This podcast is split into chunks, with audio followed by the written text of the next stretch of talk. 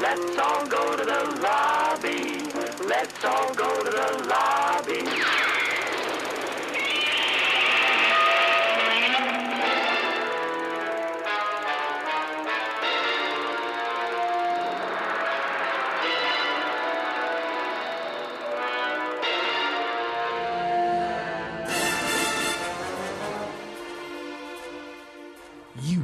Listening to the Bondzilla podcast.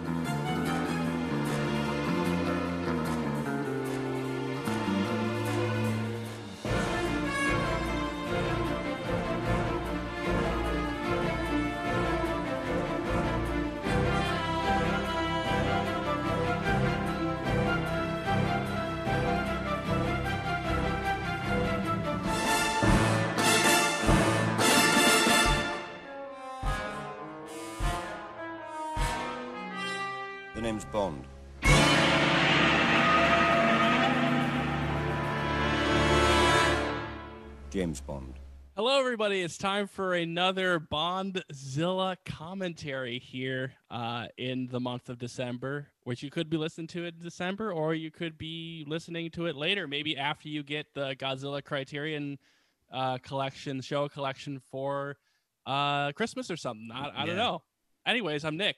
I'm Will. Are are you are you saying that we are um broadcasting into the future right now? Is that what's going on? I mean, that is that is the nature of podcasting. We've made this joke before, but but podcasting is evergreen, you know, and unless you take all the episodes down and then it's not evergreen anymore. But yeah. we don't plan on doing that. So Yeah. you can listen to it right now, the day it comes out, or you can Yeah. listen to it next year sometime. We we are we are we are uh, also announcing our uh our um no this is a big announcement Nick our big podcast releasing model that uh, we will be releasing podcasts in theaters and on the RSS feed at the same time. and on Premiere, Yeah, yeah, I Premiere know. Access yeah. on Disney Plus. Uh, there have been a couple creatives who have been a little bit upset about this choice. Uh, Denis Villeneuve, who is a uh, massive fan of the Bondzilla podcast, uh, is is quite unhappy with this decision that um, that we are going streaming and theatrical at the same time. But you know, it's just you know, with the changing times, we just feel like that's just what we need to do. Hey, Danny Vanilla can can be as upset as he wants. Oh man, but um, but this will be fun. I, I thought the last one uh went very well and was and was a lot of fun. And and, and it's funny because we're about to record a commentary, and uh, as I pulled up the menu for this film, there are actually some commentaries. Uh, on uh, this DVD or this Blu-ray, so I, I may dive into that after after this one. But um, th- this is the one that everybody wants to listen to. I know that there's probably like historians, maybe some people behind the scenes and that other commentary, but th- this is what the this is what the people really want, I think. Yeah, it's what they it's what they desire. They want two niche podcasters going on about their personal opinion and their analysis. I mean, and and we're experts in our own right. Will that's what we truly are. Yeah, yeah. I mean, like what what is an expert anyway? Like That's the question, and I think most people ask in this day and age. right. Yeah. I mean, I don't know. Like what is like a true expert? Is a true expert like if you were to say like if you had to define an expert, is it somebody who just has like the me- the memorization down? Cuz that's how I would maybe like do it. Like somebody who has like a very like Sherlock just- Holmes type memory and can really like um it, it's funny because I always think of expert as like a very analytical position. Like you can like they're basically a human library. Mhm. But at Yeah. the same time, but that's not necessarily the same thing as like practical use of knowledge as well. An, an expert is the person who has the aura that they can just pull the knowledge out. so an asshole. I mean, some or Well, is it or is it like is it like that one thing about like the parallelograms and the squares where it's like not every expert not every asshole is an expert but every expert's an asshole? Or or vice versa? Will Will, would you call me a Disney expert?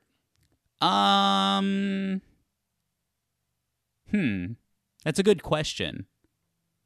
I usually introduce you as an aficionado Oh yeah, Yeah. Because I feel like I would have to really quiz you on if you were an expert. But as an aficionado, it's like you know, it's just. I also don't think, and I also don't think you have it. Like I- to my knowledge, I, I've lived with you, and I, I don't, I, I don't recall you having any scrolls. I feel like you need to have scrolls to be an expert. I, I don't have any scrolls. I don't have any scrolls. um, I mean, I, I, mean, guess. I technically, I probably honestly do have a scroll somewhere. Maybe not like a. Di- maybe it is a Disney. I feel like I do have like a scroll, even if it's not like an actual scroll, but it's like in the style of a scroll, Right. something like that. I, I just like I do. Like if, if I would have a problem if somebody called me like a Marvel Comics expert, only because I know that there were people who would be like, who would be able to like name the dates and like the the writer and the artists on like a Silver Age comic book like at the top of their head, like.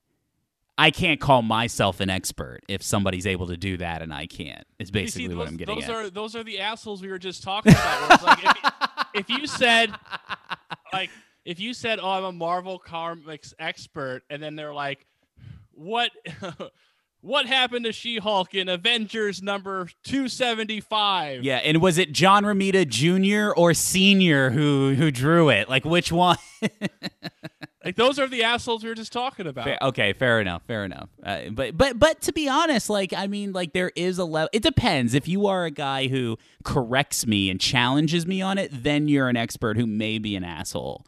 But if you are just somebody who just knows that information and are able to, um, you know, um, basically present it uh, more easily than I am. But at the same time, I you, you've known me. I'm always I've always been more of a uh, um a, di- a more I take a more I always dive more into the material than the history of it. I feel like I feel like I, I I gain the history of it, you know, because I want to you know know about it and be informed. But I'm always like if I if the dial turned either toward the history to the actual material, I've always been like a more material guy. I'm I'm vain that way. I'm I'm, I'm selfish. I, I, I like material things. Yeah. Um, I know you like material things. Well, you you're you're the uh, physical media connoisseur. Yeah, yeah. Don't don't don't you forget it. Don't you I was about. I was about to. s- I thought you were gonna say, "Don't you start," because we'll be here all day. Yeah, no, that that's a whole other. If we had a Patreon, that's that that would be a whole other rant. That would be a whole other rant. But anyway, but but speaking of physical media, which I'm sure you could get this on digital. But speaking of physical media, uh, today, Nick, you and I will be watching um, our copies of the original 1954 Godzilla. Um, and the copies we are watching are Criterion Collection Yes. and um, Uh, so that should give everybody, even though it's it's probably the original movie, um, you know, we're watching with um, English subtitles and uh, native Japanese, so the film should be the same. But if anybody wants a precise version of the film that we are watching.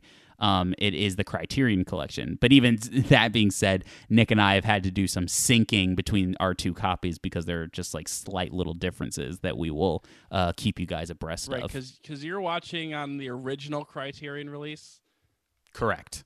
and I am watching through the Showa era set, Correct. which okay, I guess has slightly different opening titles.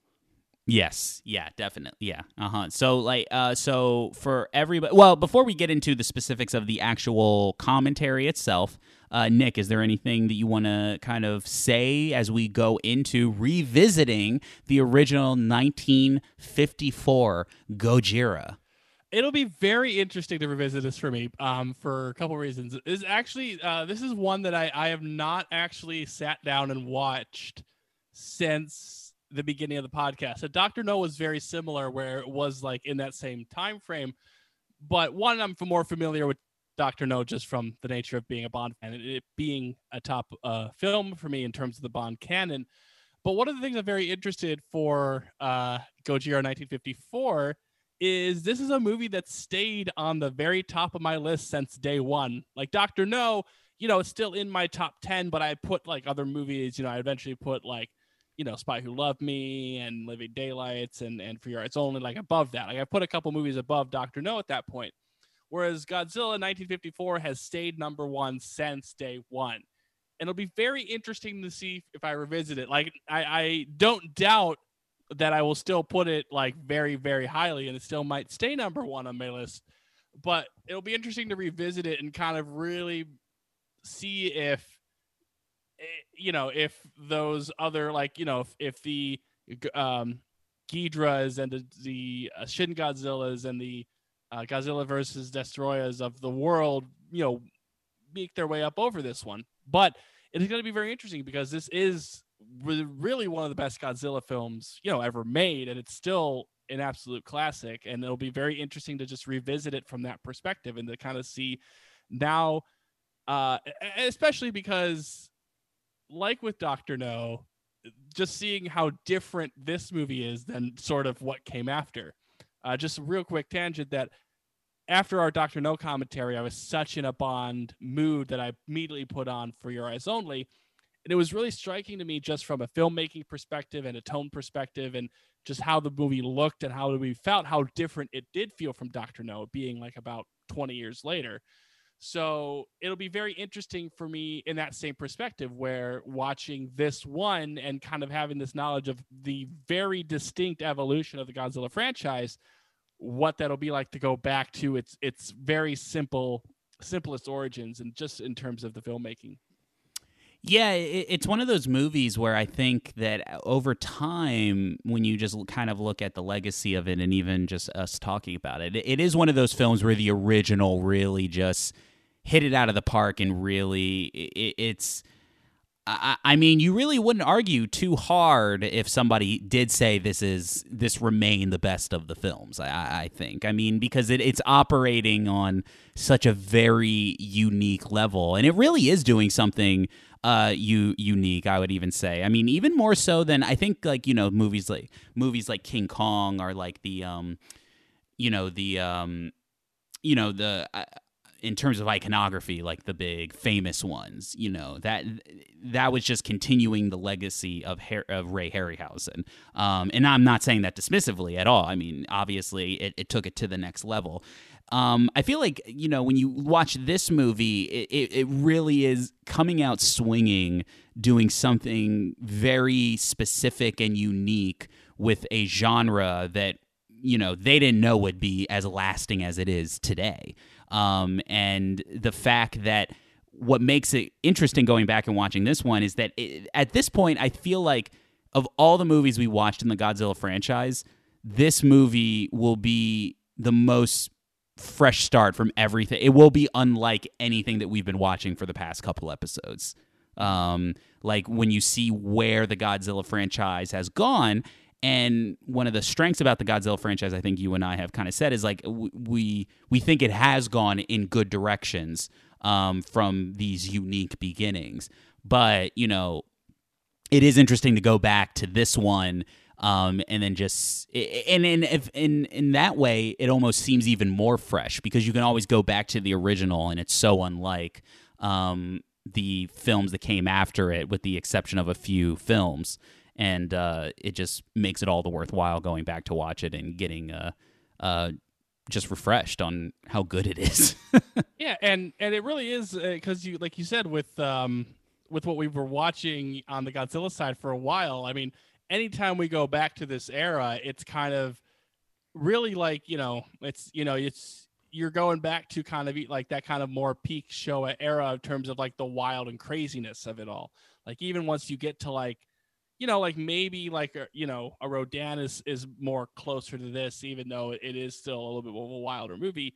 But like what by the time you get to like Mothra with its villain and like you get to War of the Gargantuas and and, and King Kong Escapes, which are other Showa era movies we may be able to look at this year, that they are kind of more in sort of the the, the Showa the post King Kong versus Godzilla Showa era, which is where kind of the you could argue that the kind of the extended legacy of Godzilla comes after King Kong versus Godzilla, just in terms of how that movie's you know battling of two monsters, you know, really kind of drives what the rest of the Showa era is. and I think it's just very interesting to go back to this original one and and just see the the emotional weight that this movie holds, um, and to kind of revisit that aspect of it. Absolutely, absolutely. So, without further ado, why don't we uh, just um, get into the film? Um, so, as I said before, we are watching the Criterion Collection uh, version of the film. This is the uh, original 1954 Gojira film. So, uh, no um, Steve Martin, uh, no uh, Raymond Burr in the in this film. This is uh, all completely original and. So, because of different copies of the film, uh, Nick and I did some finagling to make sure that we're um, as synced up as possible. Um, as we press play on the criteria, different Criterion collections, the Criterion logo shows up, but then there's um, another logo that shows up on some versions, and another one that um, you know, sh- or that doesn't show up on different versions. So we were able to kind of sync it up to um, there is a basically kind of like a, a, title screen that comes up that says it's approved by like the Japanese Coast Guard.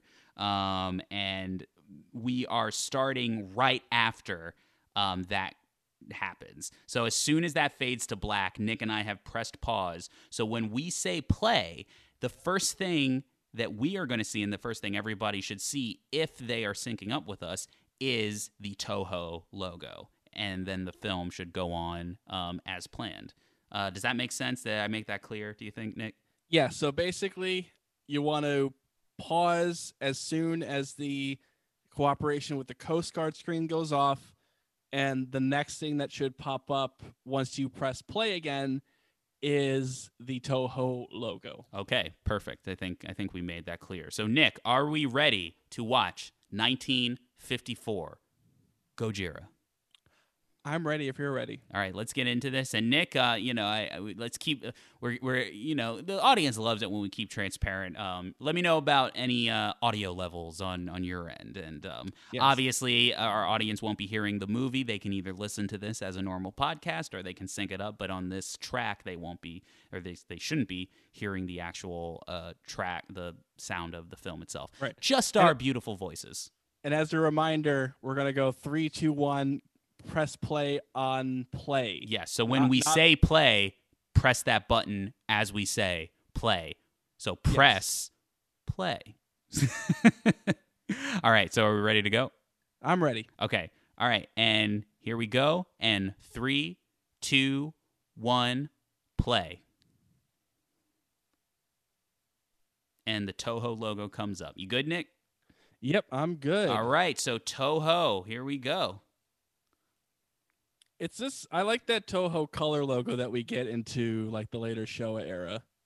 So first of all, let's let's just talk about this because this is an iconic just kind of introduction to the to the uh, film uh, in general. It's just the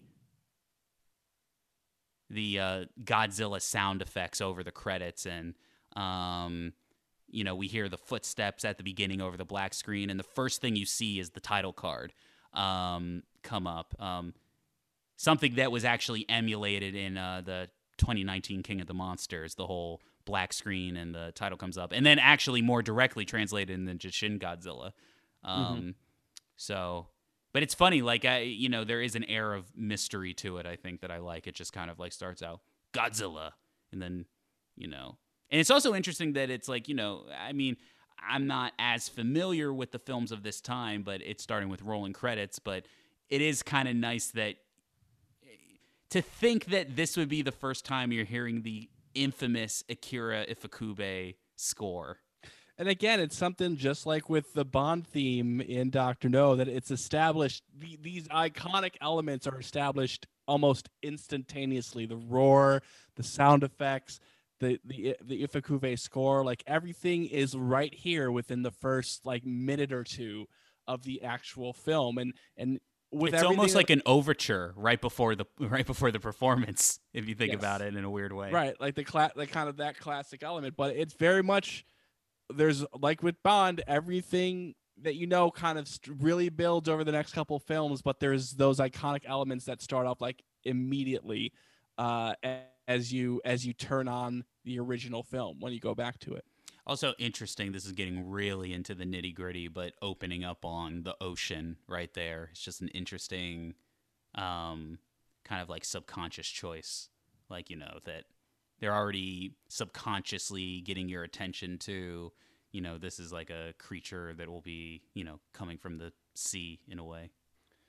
Yeah, and you can even again, um, you know, again, even already connecting it to its World War II kind of origins and stuff like that. You know, kind of in many ways, sort of going back to the the H bomb tests uh, that you would have over water. You know, that we see again when it comes back, sort of in the opening of um, Godzilla 2014, when we kind of see you know the testing into kind of the bombing of Godzilla that they that they showcase in the opening credits of that movie. It's also a film that, like, when you just watch these first, uh, like, you know, this opening, it, it's already opening up with tragedy. Um, and, you know, it's kind of played in a more like, uh, like, to get your attention, but it definitely is setting the stage that things are going to be going wrong throughout the film. This would this though would be an interesting opening if this was like them calling MI6 like the beginning of Doctor No, like, and it's just like it was like the the actual Bond Godzilla crossover we've discussed so many times. Got some nice arms here, working out a little bit. Yeah, he he's already uh, emulating all of our American heroes. Just uh, tank top.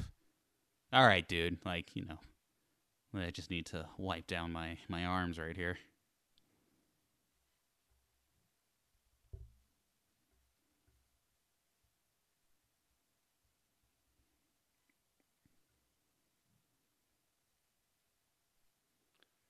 Work is work, Will. Uh, unfortunately, it is so.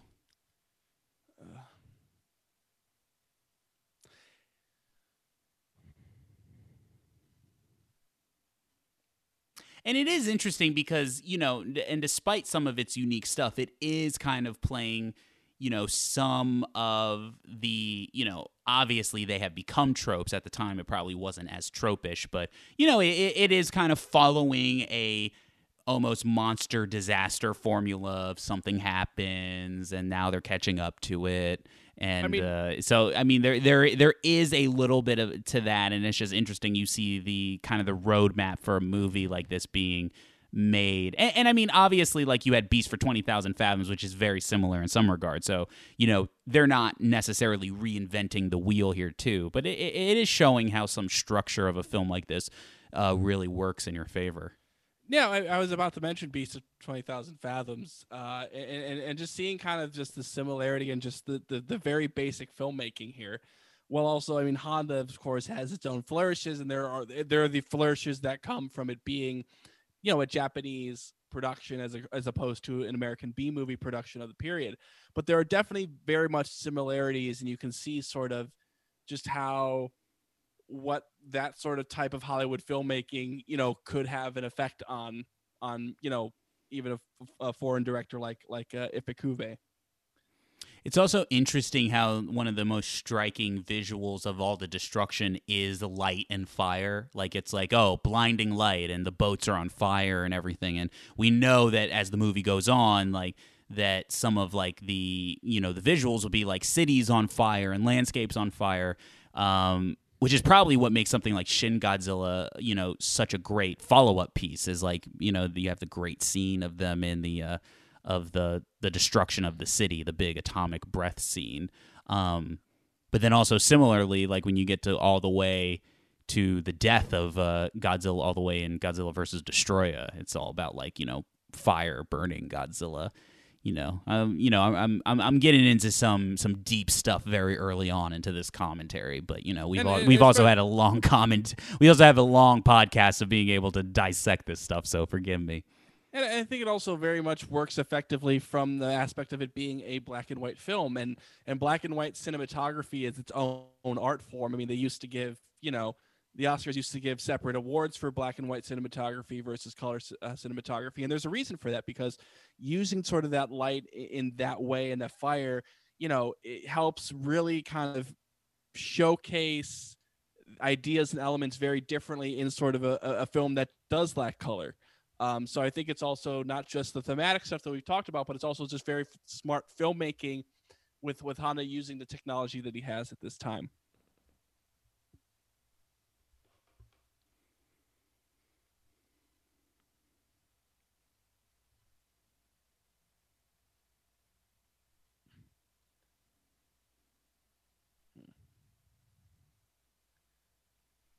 Uh, You really do see kind of uh, the the connections that we mentioned with with this movie and Shin Godzilla, and even sort of trying to react to this mysterious, you know, disaster and what's figuring out what's happening.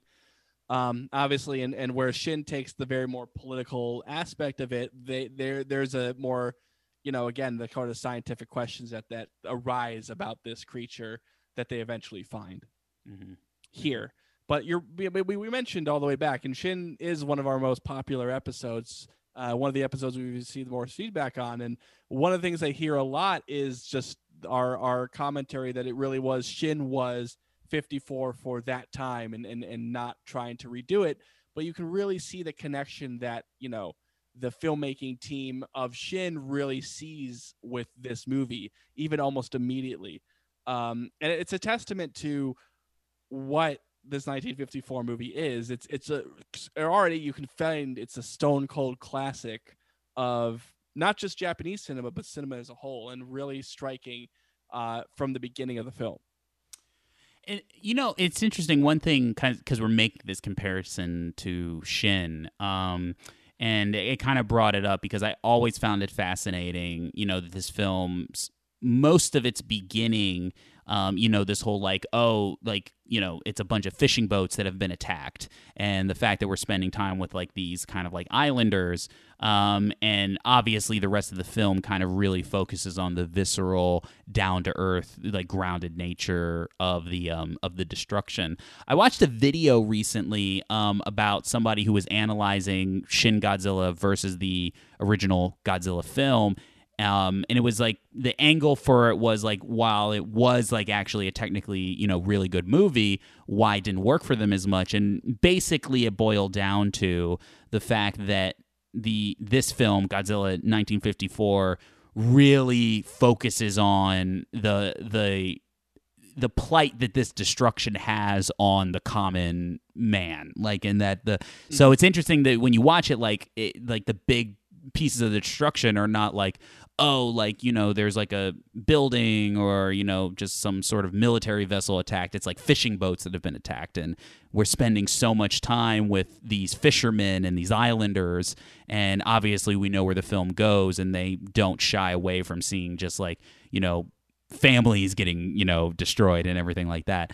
Um, whereas something like shin godzilla really for all intents and purposes primarily focuses on the government nature of, of everything. It, and it and you know to this reviewer's credit it, it very rarely ever dives into if at all any civilian um uh you know what the civilians are going through. Um, now, I, I disagreed in terms of that makes that a lesser film. I just think it's going in a different direction. But it it, it was nonetheless a very fascinating observation that I never thought about um, with the films. Um, I can't remember the name of the reviewer, so maybe I'll post it on like the Twitter later. But it, it is a very distinct difference that um, Honda focuses on in this film versus uh, what they do in the later films.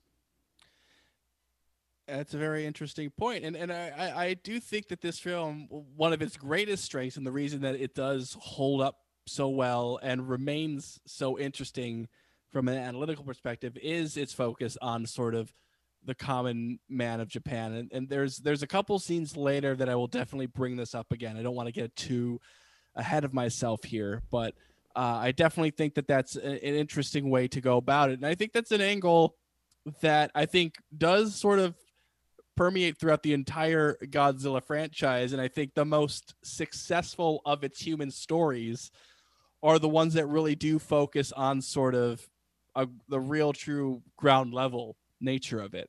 Like I, I do think about like why we like the team in in the 92 Mothra film or why you and I like sort of the human elements of 2014 and I think just kind of really keeping that eye on the ground. And you know, you can have sort of bigger stuff for sure, but I, I think that this movie really succeeds at kind of really keeping an eye on sort of the the the, the common you know the general populace and how how this is affecting them Yeah, I mean, all of the human stuff. I mean, when you look at it, it's like you know, it's it's focusing on like you know the fishermen and the labor force, and now it's like something as grounded as like you know, uh, like religious tradition, as such as like the scene that we're looking at right now, where it's like almost kind of like these, you know, the, a very um, just a very grounded look at like what the average person would be dealing with. We're just focusing on this stuff. And then even when you get further into the film, it's all about like the like the conflict of these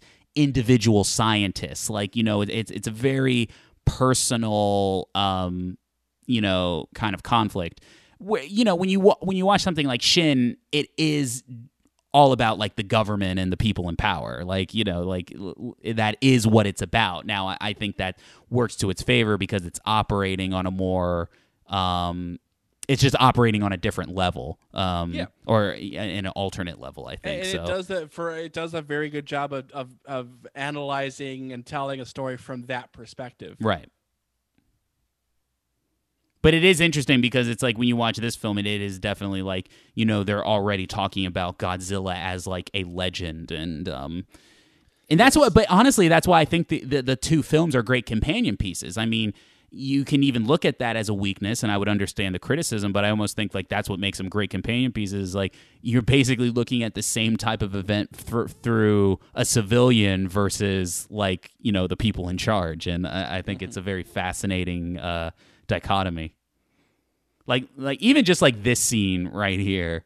Where it's like you know, just piles of screaming people. Like it's yeah and, and It- it's visceral. uh, just this is yeah the pain that they exhi- uh, uh, exhibit here uh, alongside sort of the rain and and the just the the you're right it's a very this movie is very visceral on so many levels and again i think it just increases in its viscerality that's a word Oh yeah, well, as the part of the movie goes- reason is as the because movie you- the movie hasn't really given us a very good visible hint of the the the threat yet. I mean, it's it's still kind of like I mean, I'll never get tired of it, but like the franchise does always go back to the whole like Godzilla is either a metaphor for nature is like the big one. So right now it's strictly like as if these are events. I mean, you know, Honda's definitely not shying away from the fact that Godzilla is a metaphor for a bunch of different stuff.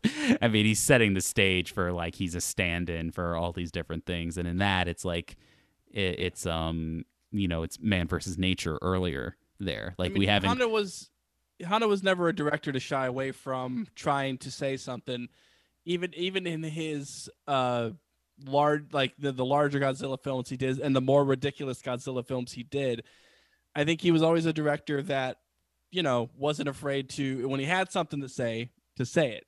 You know, even if he you know even sometimes if it felt forced in, you know there was like an element of um you know he's going into this movie with a very specific viewpoint and the movie is about that viewpoint and that's a very obviously valid way for a director to go about it and, in many ways what a director should do is have the viewpoint and him it's like again the reflections on world war ii and man versus nature and all the sort of stuff that sort of permeates honda's head and in, in his inspirations and you know he he puts it on the sleeve and puts it on the page and, and makes it fairly obvious to the audience but that's what makes this movie work so well And then here we're introduced to um, one of the famous characters of the film is uh, Dr. Yamane. And again sort of right here even here it's talking you know having the people talk about the disaster and and how it's affecting and, and the mystery of it and sort of the discussions of how to figure it out and how to you know protect people. Like all that stuff is already coming up right here. And, and Yamane of course is yeah one of the very early famous you know human characters of the franchise and and really sort of makes an impression on on this film And it's also, uh, here we go, the military theme. Bum, bum, bum, Wait. bum, bum, bum, bum, bum, Wait, we don't have any news, Will. Here we go. That's Mr. One of the- Eye Patch. no. We, we got it. One of the coolest sights is a man with an eye patch wearing sunglasses. Yes. I mean, Wearing how cool sun- can you get? Right. Like, you know, you'd think like, oh, maybe you just have half a sunglass. No, you still need the full sunglasses over your eye patch, and that's but that's what makes the look work.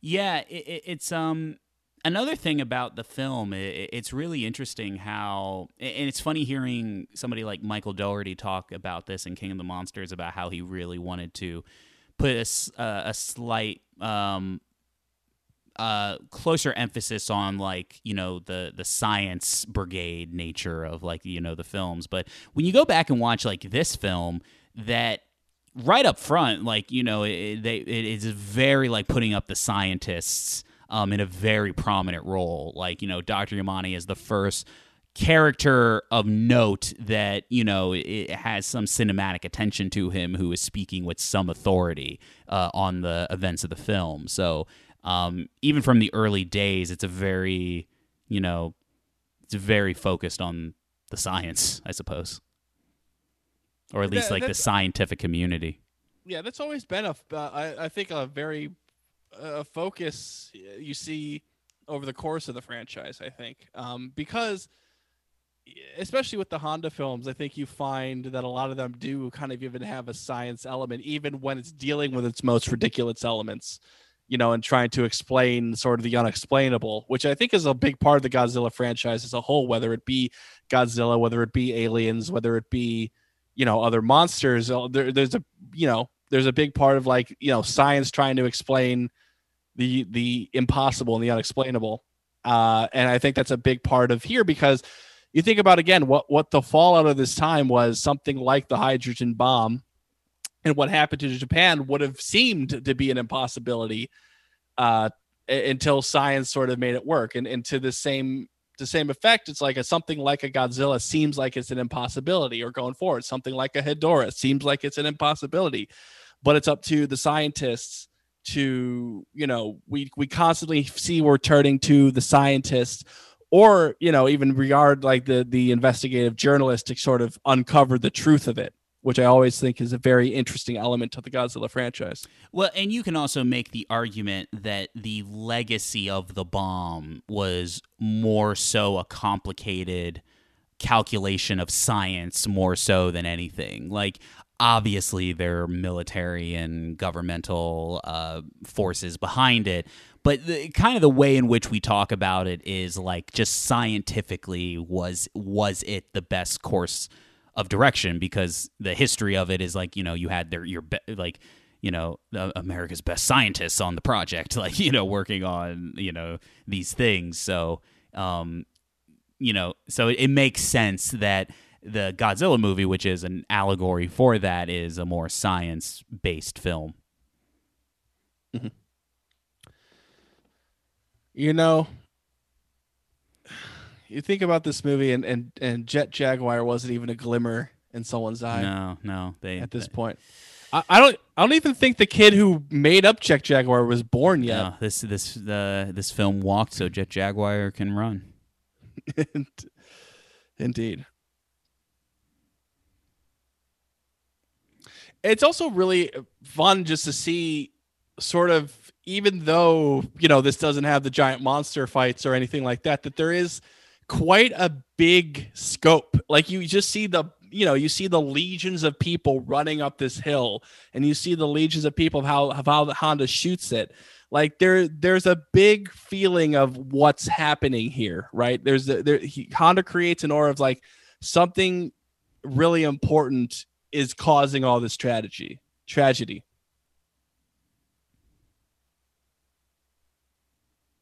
Oh here we go. And the first appearance of our our big giant monster friend godzilla.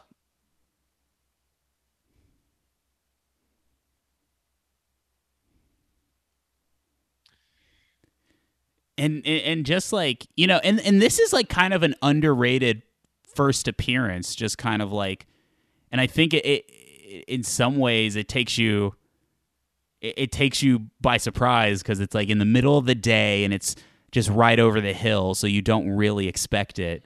Um, the perspective of it is pretty good. It's actually a scene that is um, replicated in uh, gmk um, at a certain point where godzilla is like you know looking over over the mountains. Um, yeah that and again, like all that stuff that Honda just did and setting up how many people were there and and, and chasing up that hill immediately makes a big big impact when all those same people are running away and and trying to figure out what the, what the hell they just saw. And you're you're very much right. I think it's it's very interesting in that like if you thought about if you were making a monster like Godzilla today, you know, a filmmaker would have it be at night in the rain or anything like that, like the the biggest drama possible. Like here's our big reveal. Whereas here it very much is again, it's a part of sort of the course of nature of of of the discovery and the science is that it's just Godzilla can pop out of out of nowhere.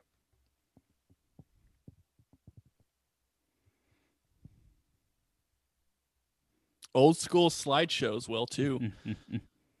you know, if you did this today, it would just be what PowerPoint, or Yeah. even that. Is there an updated PowerPoint now, or do we still use PowerPoint? I don't even know.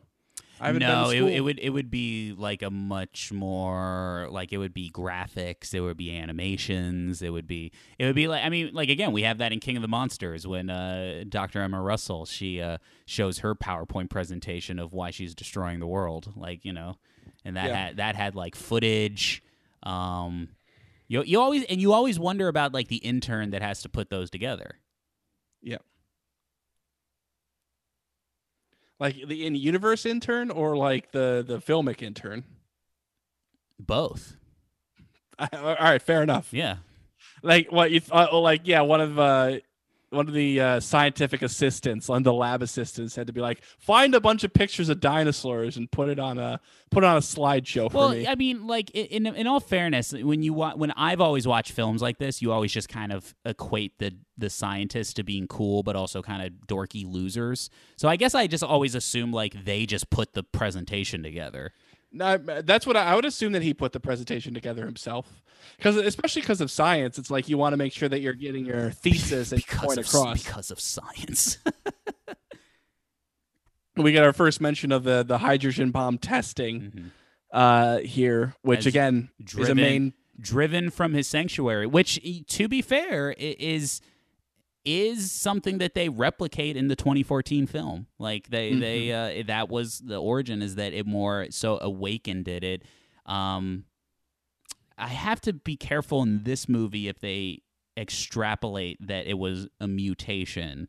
Um I know that's something that comes up later on in the franchise, but I, I think as far as it is now, it's like, oh, it's just like you know, are meddling with these forces have awoken this. Yeah, especially because this movie really, even though again it has the science aspect, but does still really play with sort of the legendary aspect of Godzilla, as we saw earlier, where the old man is, is basically saying, "You fools, it's Godzilla! Like, you know, stop feeding your cows." And there is still like that with um with here, even though there is a very scientific explanation of like this is how we found out it's Godzilla and how we can assume it's this sort of prehistoric creature, that there still is already a mythical element building to the creature. But also tying it into the real world uh, atomic issues. Yeah, especially because of if it's you know big impact on on Japan, which you know it can, can never be understated. I mean, they were bombed, you know, with two hydrogen bombs, and and we're you know even up to the point here, and even into, you know, as we get into like even the 80s and 90s, we're still really feeling the effects of of what that did to the country, from a cultural and from a, a, a physical perspective.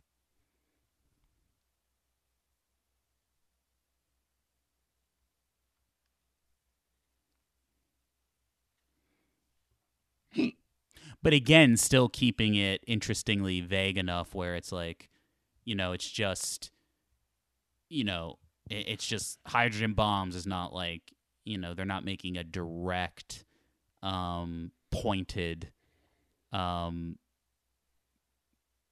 you know, they're they're not directly pointing at history. It's just more of so like the the This, the general uh, history. Vague. This argument that they're having right here about whether to make it public or not, very timely. Yeah, yeah. Always, always timely.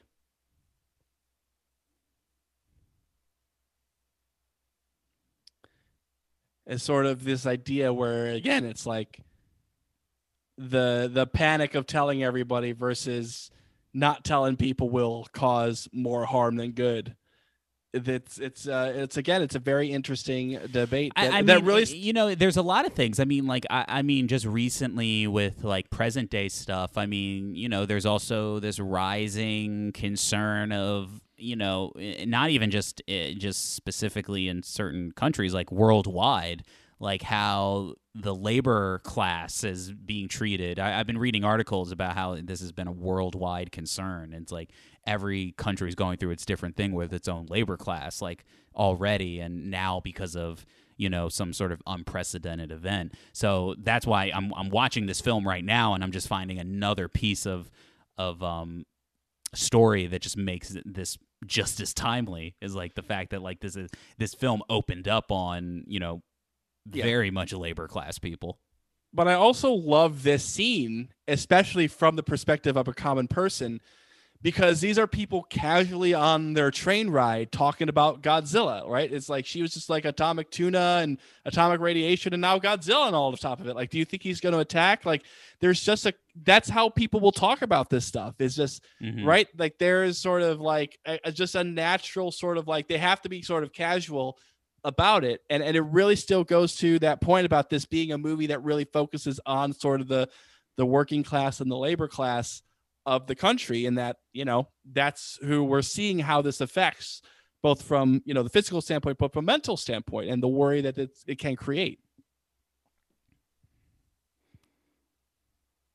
I've always wanted a, a film, and maybe this is more of a series kind of uh, notion where you just kind of, you know, explore a world that more casually knows that these monsters exist. Like I've always like, and maybe maybe we'll get that in something like Godzilla versus Kong, where it's like you know they just have to live in this world where like Rodan is like a thing. So you just more Right. casually talk about like, oh, I heard that there was a Rodan storm like in uh Dubai I mean, or that's- something that's like what- that. that's what the ending of uh, King of the Monsters set up. So it'll be very interesting to see how they go about that. But again, I think that's always been one of the more interesting things about the franchise is, you know, especially once you get into the later Showa era, like you have this sort of continuity, which is very loose but fluid, where they just live in worlds where Godzilla and the monsters like have existed. And, you know, maybe not every movie that happened before that is canon, but there's a general sense of like, whereas Godzilla is around. Once you get to the Heisei era, you know, that has a more distinct continuity. So they kind of have this ongoing conflict with Godzilla. The Millennium films just sort of go all over the place, and then we've really only had, you know, Shin Godzilla in terms of that that part of the the Reiwa era because you know the uh, the anime films do something different. But it is again always interesting when they do go back to like a it's the first appearance of a of a Godzilla like we kind of see in this film in Shin um and into like sort of some of the some of the millennium era stuff. Whereas like you have like stuff you know something more along the lines of godzilla 2000 where you know we're just in raised media of like a world that godzilla exists in.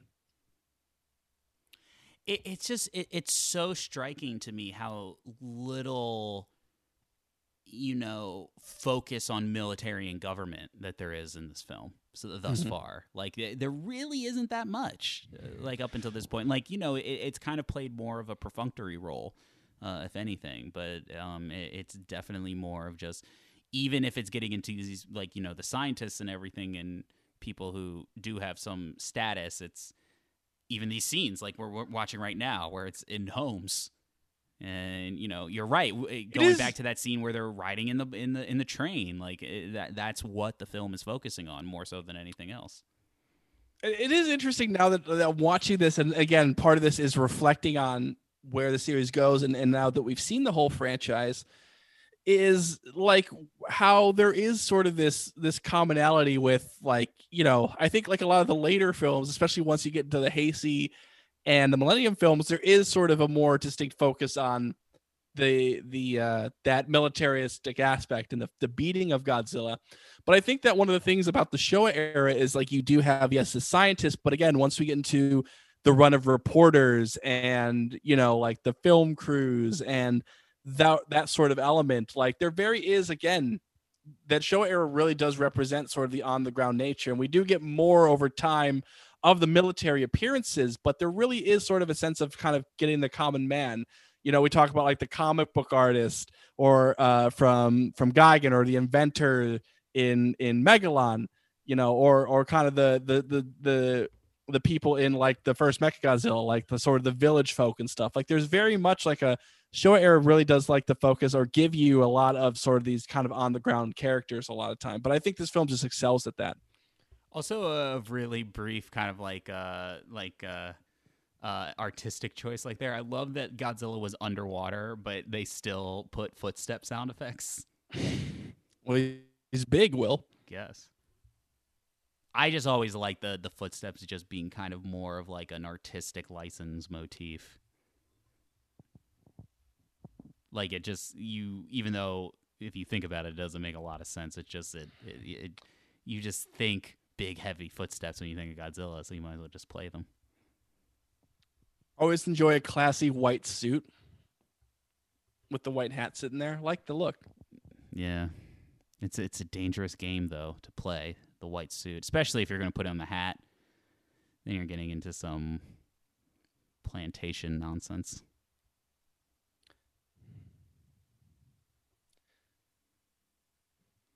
Baptized in the fire of the H bomb and survived. Could you get a cooler job descri- like uh, just a character description than that? that feels like that. You know what? You know how I always talk about when you write a script and you're like, "Yep, I did it." That's that type of line. It's pretty much. I mean, and that's that's an incredible line.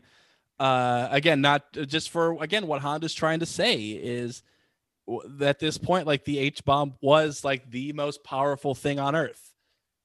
Uh, I like the this the thing that was just again the shock and awe of it all, and now there seems to be something here that's even bigger than the H bomb. Well, it, and it's also just a visceral. Like if you get into like the, what it, the line actually means, it's like this force that really brought so much just destruction and pain onto this country and you're basically you have the context of that and you're basically saying well this was a creature who basically washed it over like a clean rag and was born because of that and walked free of it like what kind of force are we looking at if that's how we're describing it Right. Yeah. That it that it, it was the thing that you know did survive and it was created you know molded by it. Right. He's the Mhm. bane mm-hmm. of the H bomb. he's the, yeah That didn't bane make of any sense. he's the bane of japan Bane. my name is godzilla Skryonk. I was born in it. See, it, it works pretty perfectly. you know, the one thing I will say about the film, just more on kind of like a more critical note is that you know it is nice that you kind of you kind of like getting these more human interactions but you know just because they're human interactions but I, I i have to say that i don't think that you really get invested into like a real character drama up until Serizawa plays like a bigger role into into the film. Um, I, I think all this stuff is good, suitable stuff, and I think it bri- it allows you to bridge into the character stuff later in the film. But I, I don't know if they quite figured out how to what to do with like their individual human characters quite yet in this film. Yeah, I just think again, I think there's just a really a focus on the thematics and and just from a writing perspective, like sometimes when you really do focus on the thematics, that like you kind of you kind of just you don't necessarily lose the characters, but that sometimes in your mind it can kind of take a back seat. It just feels like sometimes that that is Honda's biggest strengths is like his thematics. Honda's biggest strengths are his thematics and the way he really helps to integrate sort of the special effects stuff into the movie but i think that you could make the argument that that honda definitely had his great characters but never really was consistent with with presenting them um, because i think for honda the themes and the the effects and the monsters were always like his his main focus and that's not necessarily like a, a true criticism um, because i think that again i think that you know some directors have their directors have their strengths. I think like some directors are better with characters some directors are best with with you know with with making the dialogue pop and some back directors are great with theme and so you know you get those very special directors that are are perfect at all three um but i think here like you really get the showcase like you know honda's focus on thematics uh and, and it really is is at its best here in in, in the original godzilla What do you what if you had to guess? What is the deal with the eye patch? Like, and maybe I'm being ignorant. Maybe there is actually a documented reason behind the eye patch. But just as a viewer of these films, what like what would you say is uh, what's the reason behind the eye patch?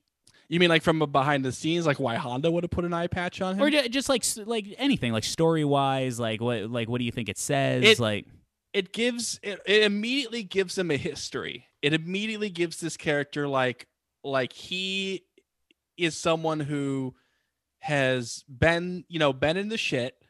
He's struggled with something you know what did he lose that eye in a battle? Did he lose that eye you know did he fight in the war? Did he lose that eye in a battle? Did he lose that eye in like a, a, dangerous experiment?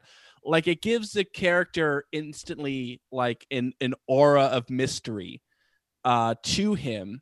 And immediately how they present him here where he's you know refuses to talk about stuff and and sort of his his his inherent sadness that it immediately just it, it just a design element that immediately strikes you about the character.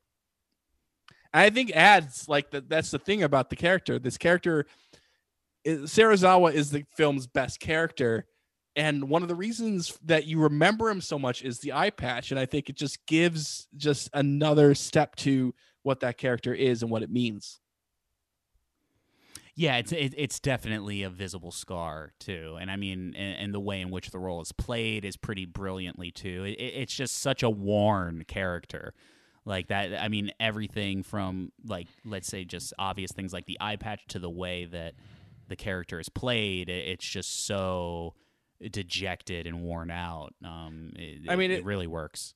There's a reason that this character, you know, the name is used once again for the Dr. Serizawa character we see played by Ken Watanabe in the legendary films because it's just character just has that immediate legacy. Um, that it- it- it's like because I think my thing is that there are a lot of Godzilla characters that I really love, and I've I've mentioned many of them over the course of the podcast, but Serizawa is legitimately one of the few that I can remember the name, and it's not just because of you know the connection to Ken Watanabe. I'm so I'm sure that helps, but because it's just the look and the character and the emotion of the character is so distinct that that that, that Serizawa is such a memorable part of this movie, uh, and one of the most memorable human characters in in the original Showa Godzilla canon. Yeah, I, I, I'm I, I'm curious to to hear what you think. Maybe maybe either now or later about. We've never, I don't think, ever in the podcast talked about the reuse of that name in the in the legendary films, and I, and I even haven't quite really put my finger on. Not necessarily how I feel about that, about but how do I feel that fits into the legacy of it? Because it's it's a very unique. I mean, obvious the obvious go-to relation is that these are two characters who take a very intimate role into the fate of Godzilla.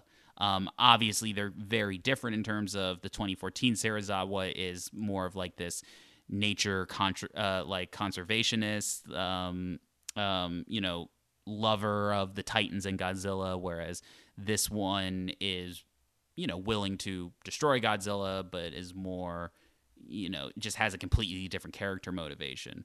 Um but that that is something I do want to touch on but we are kind of seeing the first effects of the oxygen destroyer right here so I do want to talk about this. It's also one of like one of the reasons I love this scene is like you really this is where Honda is really doing a bunch of different stuff. Um we haven't seen we, he didn't he doesn't show what has happened yet um but it's just interesting like you, you've kind of gone from this like you know this beasts from 20000 fathoms type horror film or you know monster film and now there's like this kind of like very like Frankenstein, you know, Universal monsters esque shenanigans going on down there. Like, what what is it? Even when you look at the the production design and everything. So, you know, it's an aspect of this film I think that is often overlooked. I think I, I, And- that it makes it very fascinating to watch. And again, it, it also relates again back to the whole H bomb metaphor slash scenario where, again, it's once again science. Whatever. We, again, we don't necessarily see it right away, but it's it's science sort of playing into its its most horrifying i- in many ways. But, And- but then also you don't know like you know does it have to do something with the larger plot? Like is this somehow involved in, in, in Godzilla in some exactly. way? Like you don't but know but there's quite yet. yeah. There's still that aura about it where it's again science is is is doing something crazy. And and what role will that play coming up? And again that's the question that is actually said in this movie. And, and, and a theme that is explored in other godzilla movies is sort of what the effect will be going forward you know can, and, can and- we and- can, can that be a tagline in something something you said earlier? Science is doing something. I mean that's basically any movie with science is that's sort of the theme about it right? Science. that's a good subtitle for like an old like 80s 90s movie. This summer science is up to something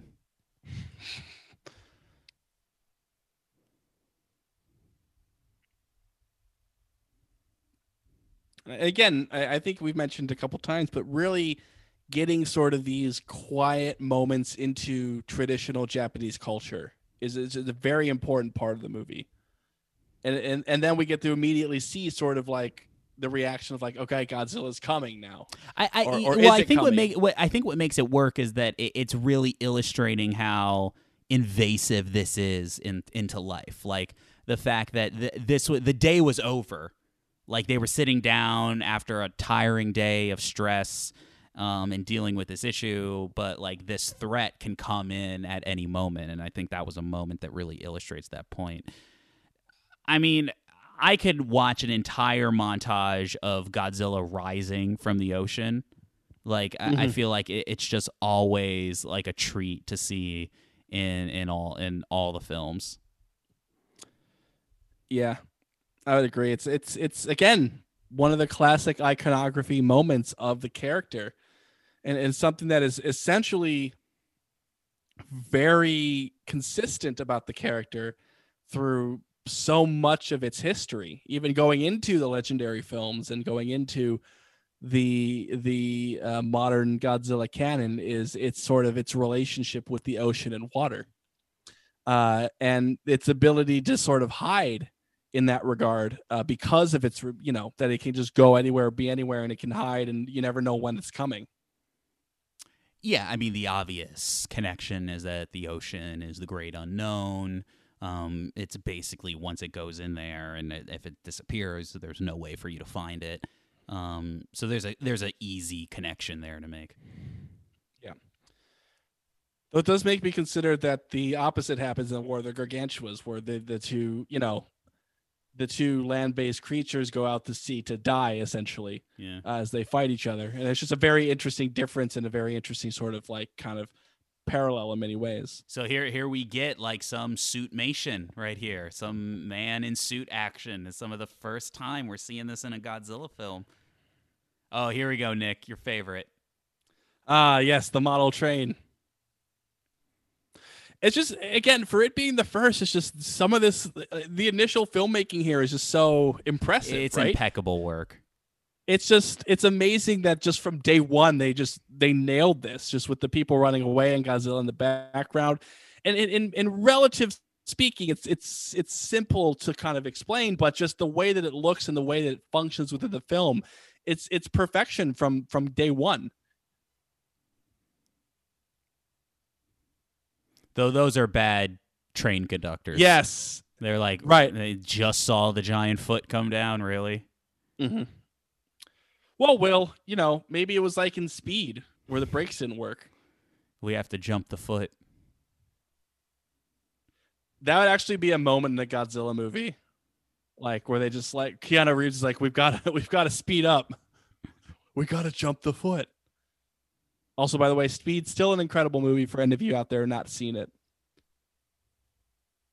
And yeah, we, we got to make fun of sort of the toy nature of this and the model work, you know, is probably the part that you could say has not aged the best, but it still sort of has its charm and See, I don't fun. know. I, I feel like maybe I don't know if it's just kind of like the the vintage nature of the film. You know, the bl- it's that it's black and white, and maybe and the darkness of how it's shot. I mean, this is a fairly dark scene.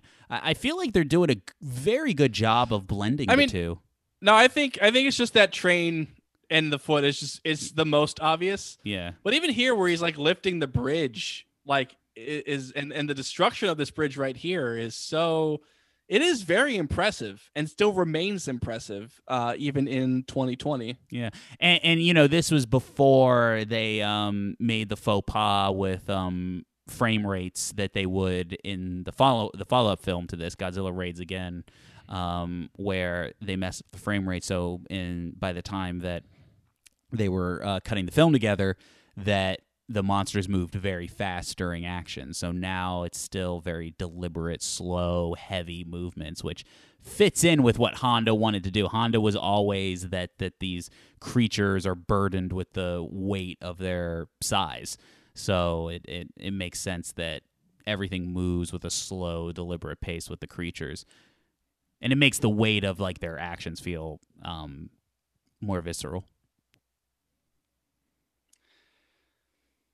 And again, sort of here we're seeing the initial just the desperation of we've got to do something, right? So their their plan right here is to try to electrocute Godzilla. And you know, it's again, we've already kind of had this sort of stuff where, you know, the the impossibility of killing Godzilla has been discussed, but sort of the desperation right here of we got to do something. Um which again plays into sort of we see into how it affect like the common people, right? We have, we see evacuations and we see sort of the the destruction that that will come and and how do you rebuild from that? And I, sometimes this film doesn't necessarily reflect on the rebuilding part as much as other Godzilla films may do in the future, but it is something that that's already in consideration. Um, and this is a scene that that is replicated in many of a Godzilla film, but I don't think even if there are you know technically better ones like there's not a film that i feel like really gets to the emotion of that feeling of that need to evacuate into shelter than this movie does and because of how close it was to again the the original h bombs falling falling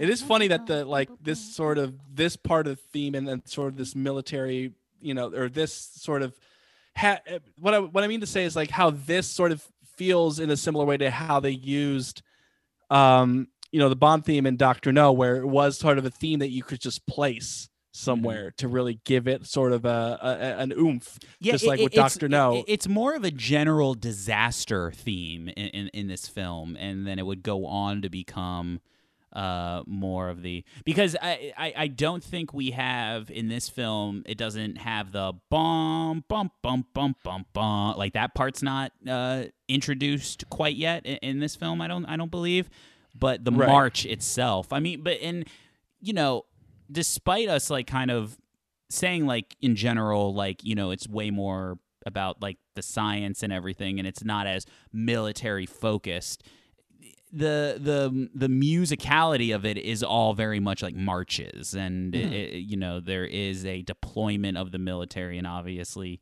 the Godzilla franchise has had a very unique relationship with the military in that way.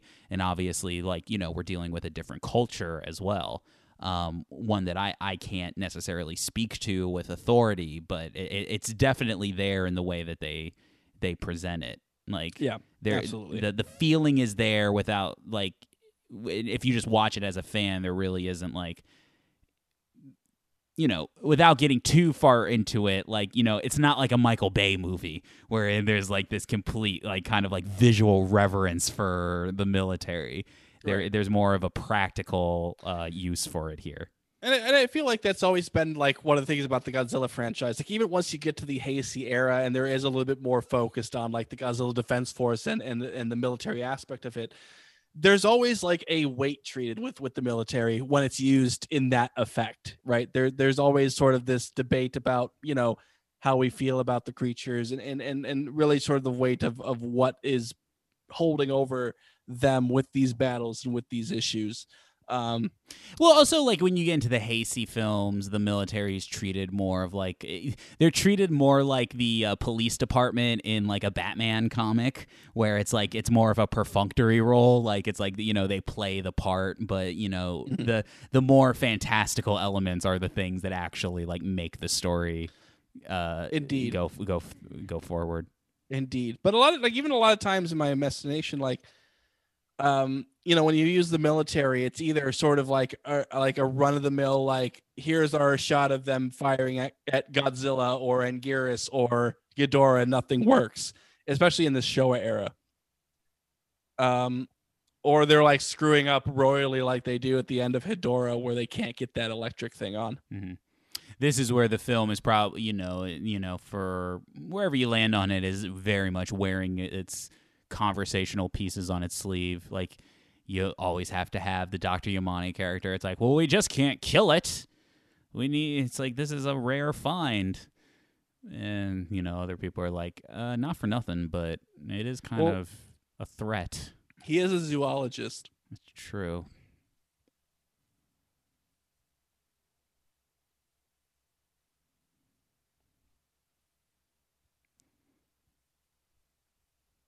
It is nice that, I like that special news bulletin jingle, by the way. It's very like it's very pleasant and immediately it's like Godzilla is coming to, to everybody get away.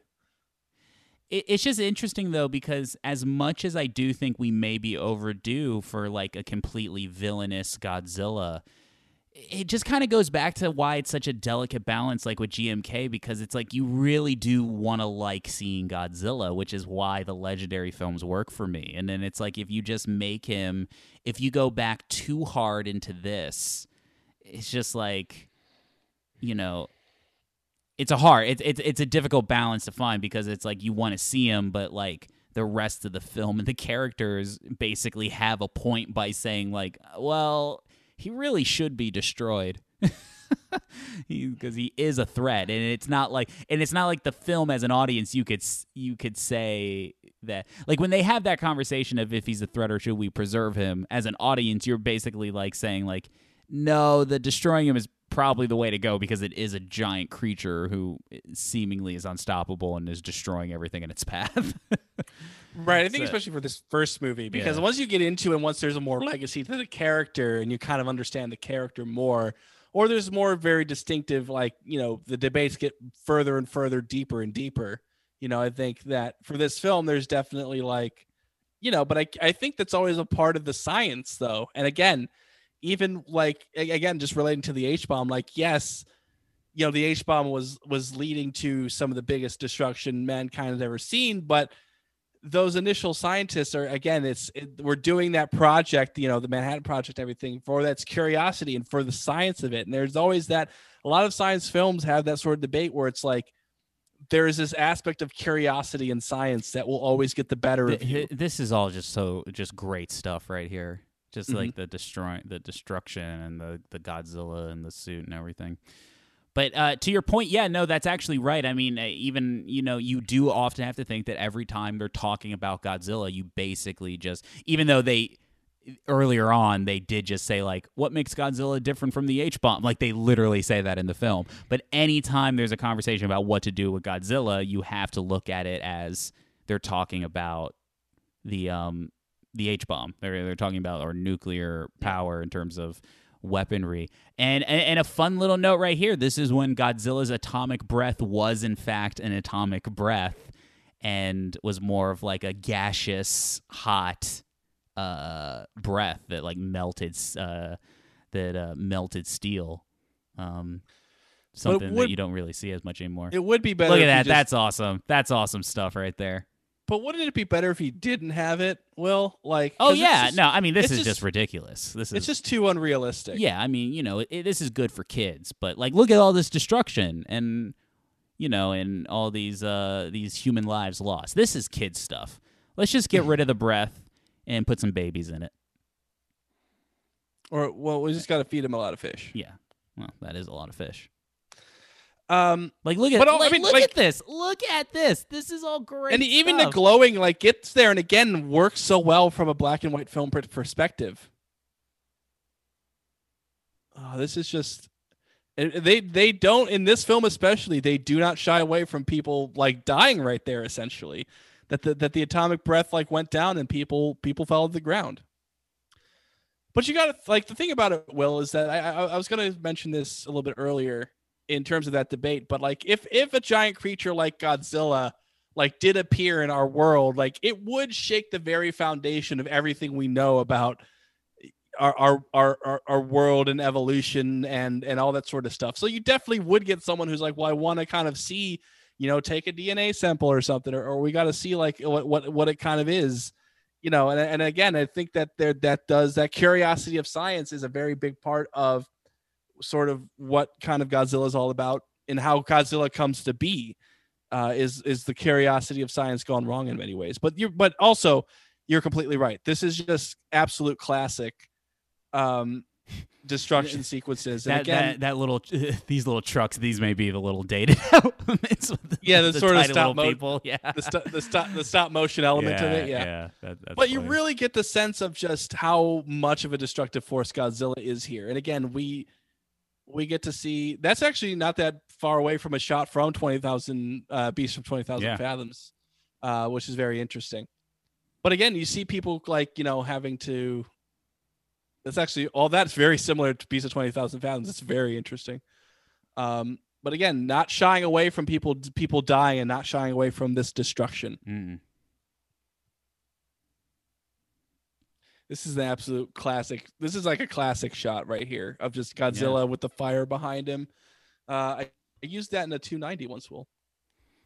yes for those of you who don't know do- two, people- two, 290s are film projects uh, from uh, film school Yeah, I was about to say not many people listening know what that is, but That's I a- used that- this shot an obs- once. That's an obscure reference. Yeah, this is all just great stuff. Technically, it just all works.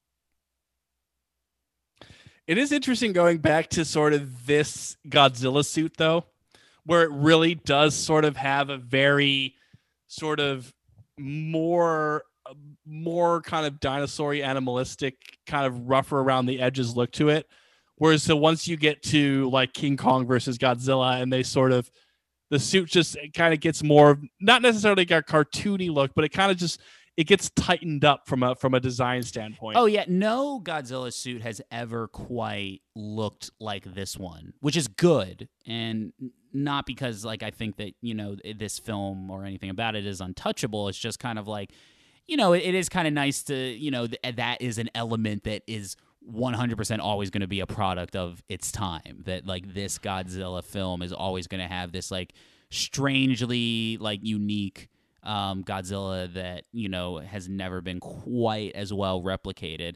And you know, I'm talking about somebody where the hay- the Heisei Godzilla is my favorite design of Godzilla, but you know, you know there there's a lot of like you know th- this is the original Godzilla, so like everything is kind of like a interpretation of what this guy looks like. Um, and in some ways, it's not even the most interesting Like, version. Just look it. at this. Look Yeah, at this. It's all good this stuff. is this is incredible filmmaking. Yeah. Like it's really like what Honda does here to tell this story. It really is like incredible filmmaking. and it's also this is the set piece of the film Mm-hmm. like it, you know it is funny like because uh, you know where the franchise goes it's not multiple i believe this is it. I i, don't think like unless i'm completely blanking there's it's not like multiple destruction scenes. It's just kind of like one like yeah here we go. Here we go. This is where the movie plays for keeps.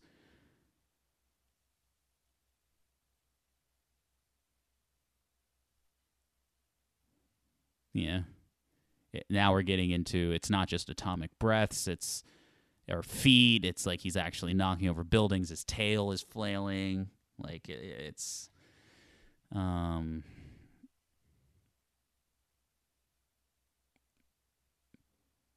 but it's basically established as just one long terrible night Mm-hmm. Like I love stuff like that. Oh my god. This is so tragic and so sad. Yeah. And, and and just immediately on on a camera zoom just showcasing and, and a mother telling a daughter we're going to see daddy soon. And, and and to be fair, like and and and this is that Which- video I was that analysis I was talking about earlier. Like um, like Shin doesn't have any type of moment like that.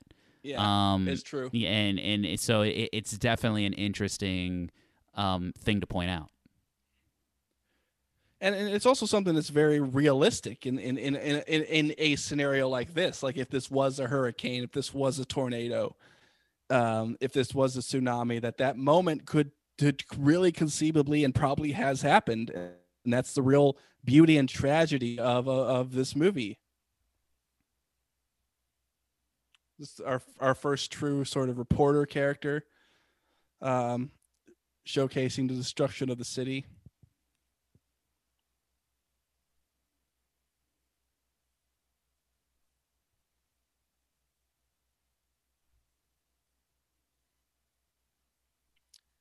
This is real, the story of the century.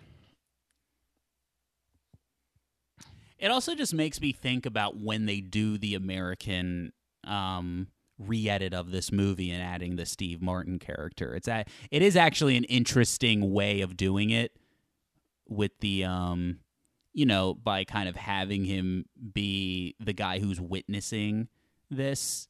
It's an interesting take.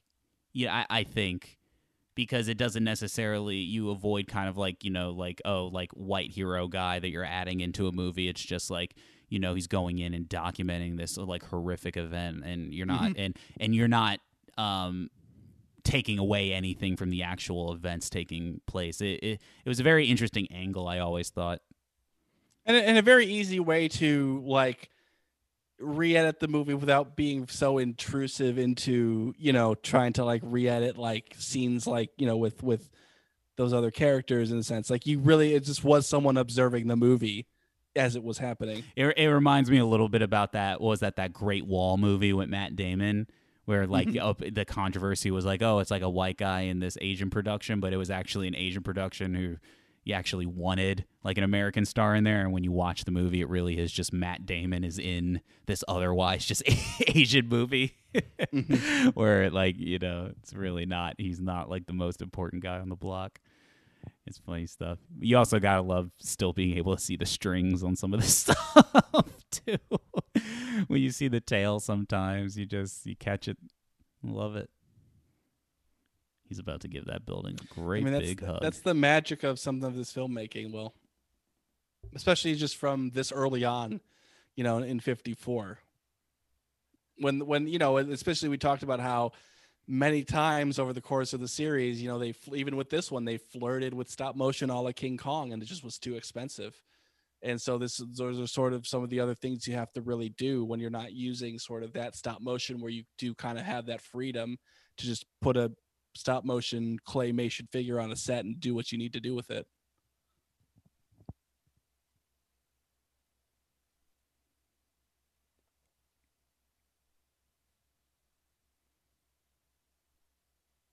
This reporter's dedicated to his job.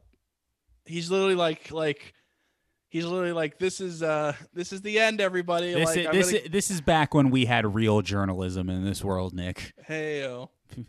People who But, like, literally would get he- eaten by a, a giant fire nuclear breathing monster. That would also be really crazy if you're listening to the radio. Be like, all right, everybody. Well, I'm about to die, so see ya. See ya real soon. Dude, that would be terrifying. That would be so scary. You're just listening to this live feed, and this guy is like, "It's coming towards me."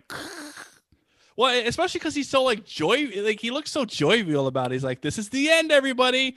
Looks like this is the end. He's uh, he's what power he has. Like he's still like I don't know. Well, maybe we need to get a story about that guy. Maybe this was like the story of the century. So maybe he is like happy. Maybe he's lived this life of like, if this is like how I go, this is what I've, this is what I went to journalism school for.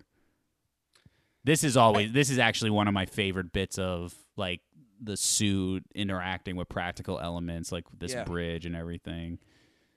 And even just that that human uh, character earlier just being like damned beast and, and, and sort of the that's all you can say and the helplessness you feel here where there is nothing you can do while you're watching this.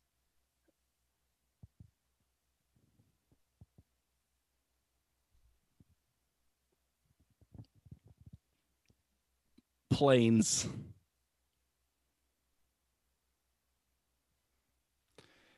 Well, they've tried by sea, by earth, now by air. But what if those planes were from the Cars universe, Will? Then they would have eyes on the cockpit, and the pilots would not be able to see out of them. And Dane Cook would be voicing one of them. Remember Dane Cook? Oh yeah, he was in uh, the Ryan Reynolds vehicle, Waiting.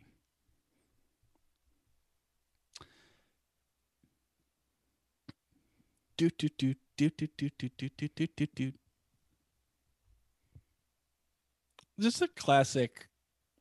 Again, the the march here uh, just really plays like like the Bond theme. It just it just fits because it, it fits here and it fit when they were doing like the preparations. It really just it, it really enhances both scenes um to an extent.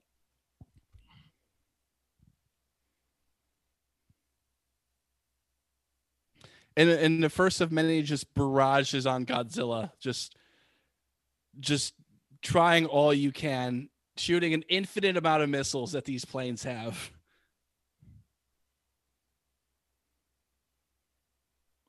Uh, and again, the be- the the mu- the beauty of the sea, and, and sort of again we see something that we eventually see in in in 2014 where sort of the destruction of Godzilla is only followed by kind of the calmness of the sea that he can just disappear and and, and it's just as if nothing nothing was there. He is gone. He is one with the earth back again.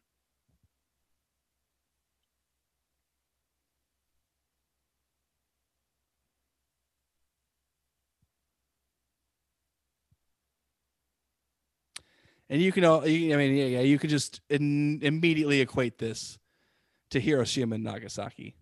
Just it, it's an immediate sort of visual horror that I'm sure many people in Japan, you know, had to actually endure and witness.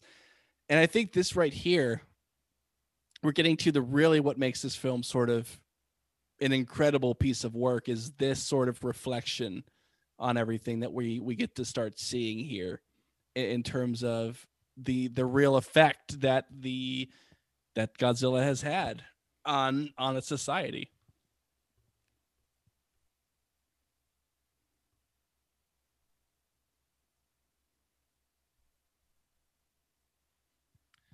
And, just the quiet sort of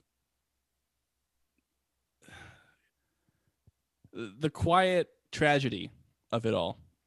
It really just Yeah, you never you, you never think like now when you get into like the Godzilla as a hero thing, you never quite remember that the fact that like yeah, there's a moment where uh, basically the lesson of this film is that Godzilla makes orphans. that's that's how dark it gets. Mm-hmm. But and again, it's a really a film that I, think it's a moment that in many ways, you know, not like all the films have, but many films in the Godzilla franchise or, or offshoots of the Godzilla franchise have tried to replicate stuff like this. But it's just the way that the story is told. It, it just it just has such a profound impact on the audience. Yeah, I mean, I know, like, you know, we are definitely a broken record on this point, but I really feel like if you don't know too much about Godzilla and like, and and fairly so, your your knowledge of it would be kind of like more of like the more, um, uh, you know, the more outlandish stuff that Godzilla has become known for. You would just be, I think, you would be like genuinely surprised about how much this film plays for keeps. it really does. hmm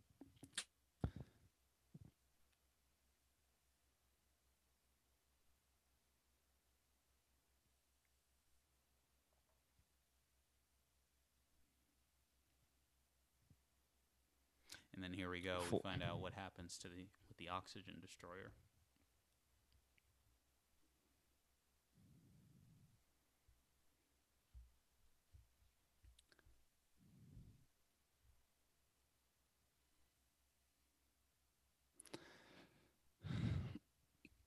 This reminds me that it's one of those things where the the oxygen destroyer obviously is very connected to this film, but like the few times that we've sort of it's reappearances, it's brief reappearances over the course of of the Godzilla history. It's always kind of fun to reflect on on even this becomes an element of the film that can be referenced. Yeah, no, it, it, it's a fun thing that appears every now and then. I think she may be overreacting a l- little bit, though. Like, she just really likes fish. yeah, but like, I mean, if I saw that, I would be like, "Whoa, what the hell?" But I don't know if I'd be like, "Oh, how, how could this be?"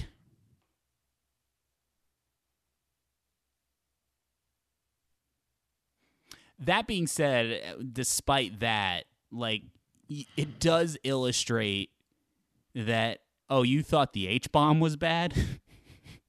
Yeah, I can get, you know, possibly even worse. This is a thing that's literally can disintegrate the the meat off of your bones within seconds.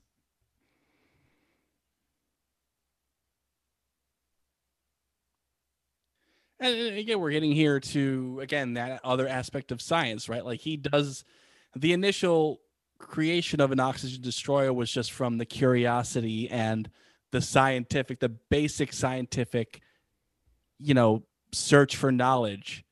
And then he looks at this thing and, and just says, I reacted in horror and, and what I created, which of course is something we know as, you know, that, you know, Oppenheimer and, and uh, some of those original people on the Manhattan Project said about the H bomb was like, you know, when they reflected on it, what they had created, you know, there was sort of this horror of just like, what have we done element? You know, I am, I am the destroyer of worlds. And it's also like the other thing too is like what other use for an oxygen destroyer is there really?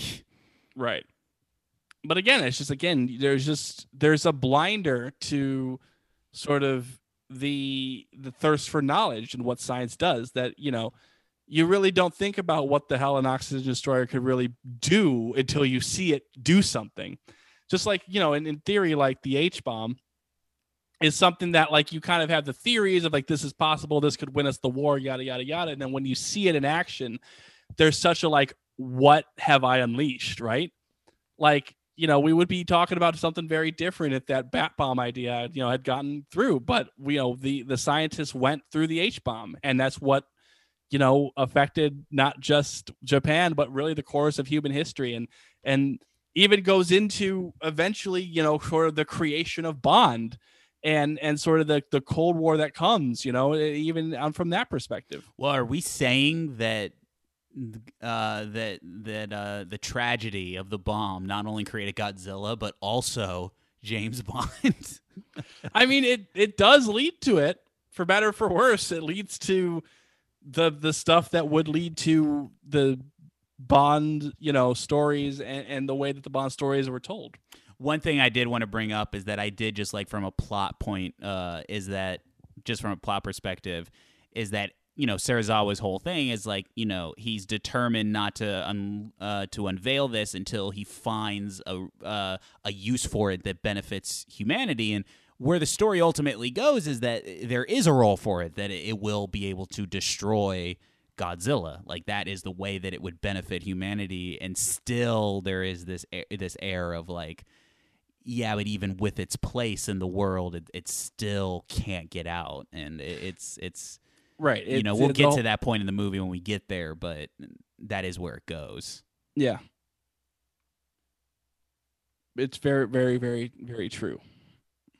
So anyway, I, I do want to go uh, just real quick back to this point about the fact that they reused the Serizawa name for the 2014 film. Like, like what, what, where do, what do you think that speaks to the legacy of the franchise and the name of them reutilizing that in a different context? I think it just speaks to the the the length that this movie goes to, especially in terms of especially from a filmmaking perspective. And I think that you know the Gareth Edwards and, the and the Doughertys of the world, like there's a real respect for this movie, and I think that you know sort of honoring you know one element of it through the the reuse of the name Serizawa I think is something that you know filmmakers like to do um you know and, and like you know I, I think also giving it to a major character though, just uh, you know, even though he has like a different, uh, it just uh, it gives for the filmmakers, it just gives sort of okay, this this is an important name, an important character, and I, I'm I'm happy to continue on this legacy. Uh, I think that's just a main part of it is that they're happy to be involved and be continuing this legacy, and the reuse of the name Serizawa is a reflection on on that part of the filmmaking. I think for me, I think the the name Serizawa and like the re um, the reuse of it for the modern day, even in a different context. You know, they're both characters that have earned this role of being able to, you know, change the tide and you know give them you know give themselves up to this greater power in a way. And then i'm, I'm kind of spitballing here because i i'm actually I have always really struggled with like you know where how what exactly does it mean for the both of these characters to have the same name? And while they're coming from two completely different contexts like you know both of these characters have scars of their past like the 2014 Serizawa like openly talks about that you know the his family legacy and living through like the uh, living through the original bomb, and then also there's other pieces of his history that may have gone unsaid, but clearly he has like a deep respect for that. You know, there's some atonement and forgiveness that man needs to give for, um, you know, the scars inflicted upon them. So you know, there's a very like wounded um, respect. There's there's a there's a wounded nature and respect that ultimately leads the character um, to having the right to do what they do ultimately in the film. And then if you go back to this original Serizawa, it's this character who is just living with the weight of not only his own creation, but with whatever other history that he has based off what we were talking about, like with his eye patch. Who knows what this guy has been through? But, um, you know, he's able to kind of take all of that pain, I guess, and has earned the right to, like, you know, um, you know, and play a role. both- and I mean, obviously, it goes into what what they do with Serizawa in King of the Monsters. But they, you know, again, they are both characters who, and this is getting ahead in this film, but they they really sacrifice themselves for the emotions and the uh, thoughts that they believe in, even though they are on different sides. You know, this Serizawa to destroy Godzilla, and, and the other Serizawa to save Godzilla. and Um, ultimately for the salvation of the human race going forward. right right eh, but but in into the yeah right into that same realm of the the greater good of humanity uh, they both sort of have that enough of that passion and emotion within them to make that self-sacrifice Yeah, and, and and while also exercising whatever demons and wounds that they have, I guess is what I'm trying to get at. we human beings are weak creatures. I should mention that out. Um right? Like he Mhm. this is to him it's just like just the base knowledge of this is too dangerous Well, that's what I mean. It's like even his whole like, well, we're gonna find like a good use for it. Like it's funny that even when a good use comes up, he just still can't quite believe that it, it, it would be it, that humanity would go down that path ultimately.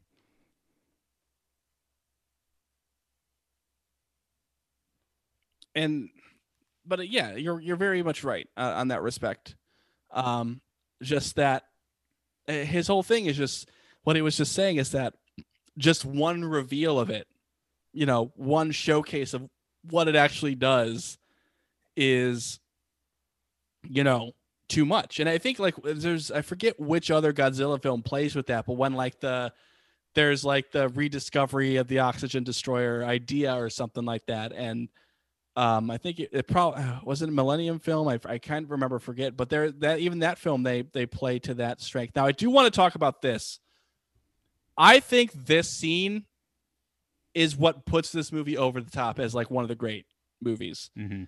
this scene with the, the prayer scene, the prayer song, and, and the reflection on uh, the, the the wounded and the dead, I just think really just speaks to a really higher emotion, and and really showcases Honda's emotion about all this. Like this in and of itself is just powerful imagery. Uh, in relation to Godzilla, in relation to its meaning with again with the H bomb and everything like that this scene is just it's incredible. Like, and I I can't speak highly enough of this scene by itself has kept this movie at the top of my Godzilla list all this time. Like this scene, I am uh, to this day just enamored with and well, impressed. but also like if you rewa- rewatching the film, like, and maybe I would even have to rewatch it again to kind of like really parallel the scenes with each other. But this film, you know, eh, towards the beginning on the island with all the fishermen, you know, it began with you know kind of like a somewhat of a you know a ritualistic, you know, um, uh, native custom like uh religious celebration like you know to you know that reflects like you know what's going on with the plight of all these people. And then it kind of takes this turn into a more modern uh bigger and more somber version of that. So that's kind of like the through line that this film is going with.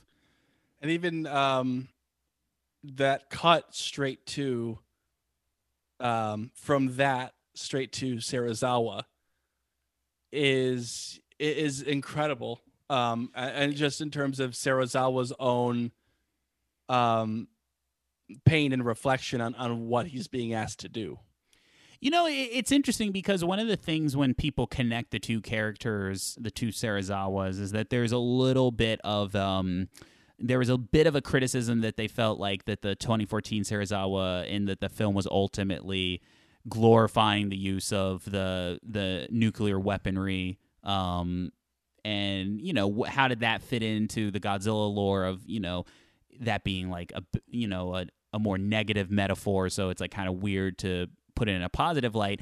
There, a part of that I disagree with. I think that there's some details of the film that kind of don't quite match up with that reading of it, but I, I can kind of understand where people are coming from. But when you rewatch this film, ultimately Serizawa is siding with like, okay, We're gonna use the weapon. like, you know what I mean? Like now there's some details about that, like kind of like make it more nuanced, but ultimately the choice is yes, we are going to use this thing that I think is dangerous. Uh, in the best possible way, like so, it's like both sides are relenting to the fact that for better or for worse, this mighty power has a role. And in fact, like I think in the in the newer film, the newer Serizawa, it is more of a like, you know, a making peace with the fact that like all these immense powers are beyond your control.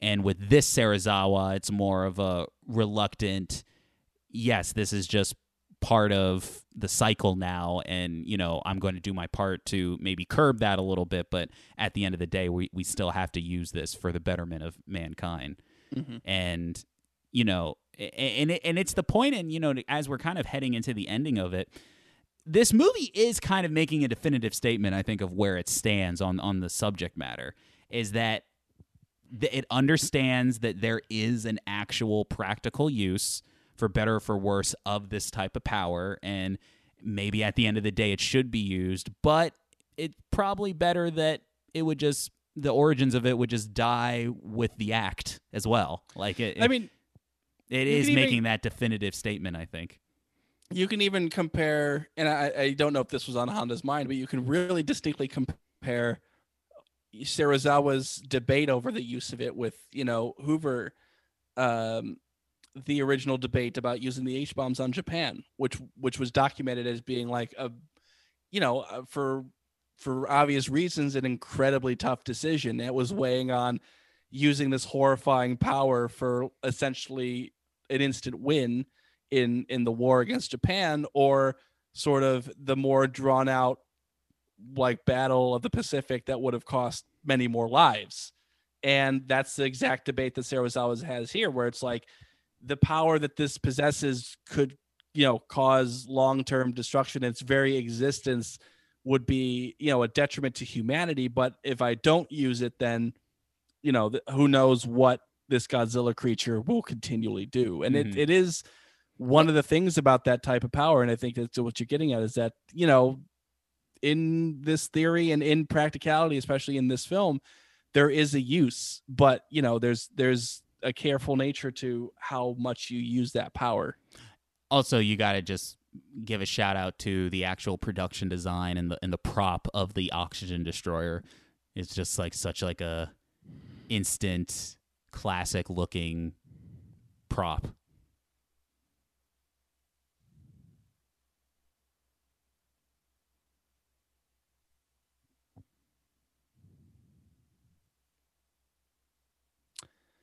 Yeah, I would agree.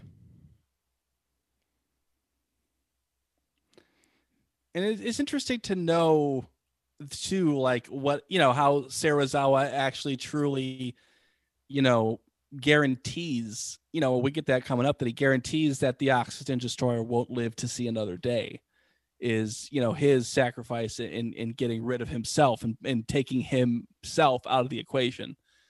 Um, which again is also what you were saying earlier is just the ideal in the ideal world is that we could use this power for its benefit but then immediately like um you know the the, the idea the the base of it would just fade away through history. And, and Serizawa here you know works to ensure of that possibility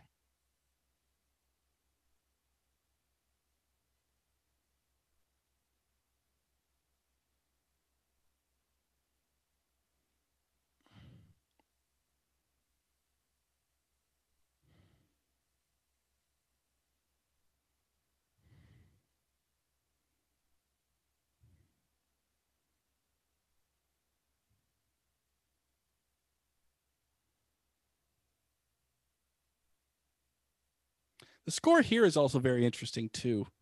Um and, and, and, it's really because like with with Ifukube um you you you really do get like the larger marches and the themes are kind of what he's more used uh, you you you that he's more known for. Like even in, his other you know whatever other work we might have seen him in you know but like here he really does get to play with a much more emotional score. Well, I think Um, he also talks about the fact that it, it when he did the death of Godzilla in um, Godzilla versus Destoroyah, that it, it, it's a slight offshoot of the type of tone that he's going with in, in this scene.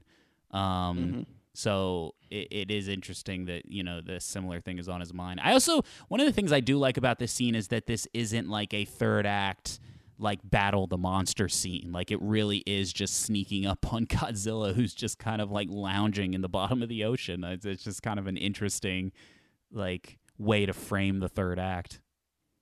Also, that eye patch still looks great even behind the uh the scuba helmet. And and that shot of Godzilla, like there's I love sort of again, can't tell you if it was intentional or unintentional with the with underwater shooting, especially the kind of the budget that Honda would have in, in kind of trying to do this underwater shooting stuff.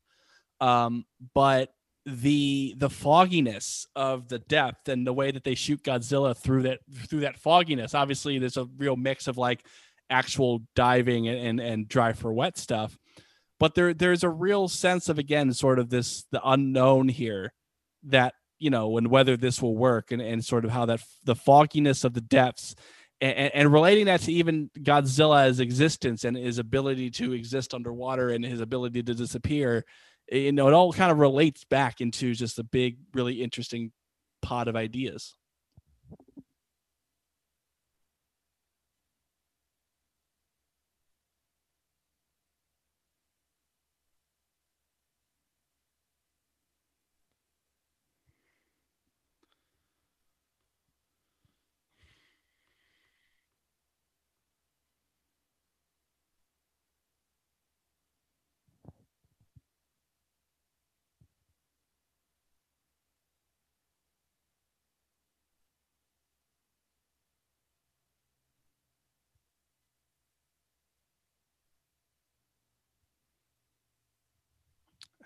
just get, get caught up in the movie again you know Mm-hmm, yeah. Like it really is like a movie that, th- th- to your point, it's like it isn't like the big, you know, Godzilla versus Gigan or, or Godzilla versus Megalon, like big, you know, third act battle, you know, that we're we, that we come to witness in the Godzilla movies. It's a very, you know, again, there's a very human element to this already, where you know, it's a it's a do or die situation for these two to make sure that that Godzilla stops its destruction again, while also really still considering, even from a filmmaking's perspective, the power that they hold.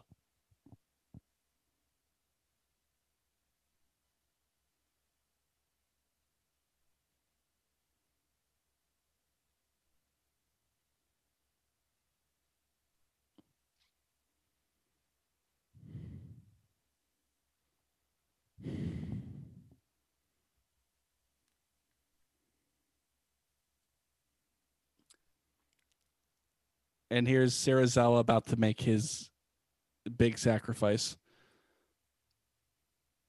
And and and and him uh even with again that performance is just so striking uh even in that where he he knows the big decision he's about to make um but he he's so sure of himself in that moment um where yes he will die and he will go off to you know for the betterment of humanity. And there's always that kind of fear of of of that death but he's so sure that that is the right decision for himself. Yeah, it really, really does just make me want to kind of dive in more into this really this um this two sides of the same coin nature that the two Serizawas are. Because you know when you watch this it's, it's just as kind of like narratively and emotionally effective as the Serizawa death is in the King of the Monsters film. So it's like but for completely different but also kind of similar reasons. So it, Mhm. that would be definitely something I would love to dive into or like see somebody dive into. the the the godzilla dies a horrifying death never to be seen again hmm Hope nobody takes those bones and makes a robot out of it.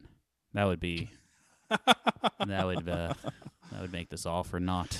But I mean, also it is kind of again, if there is the major difference that our two franchises have, is that you know when we're looking at Doctor No, when we looked at that movie, there's obviously like yes, it's its own thing, but we know that there's kind of an obvious setup for a franchise that that's what they have in mind. And even we talked about like kind of the debate we had about whether them name dropping Spectre was part of that. Whereas here, this is very clearly like Honda is just making a, singular movie uh, and and sort of really laying all the emotion on that table. And it's interesting to see that this is a movie that that spawned the franchise that it did.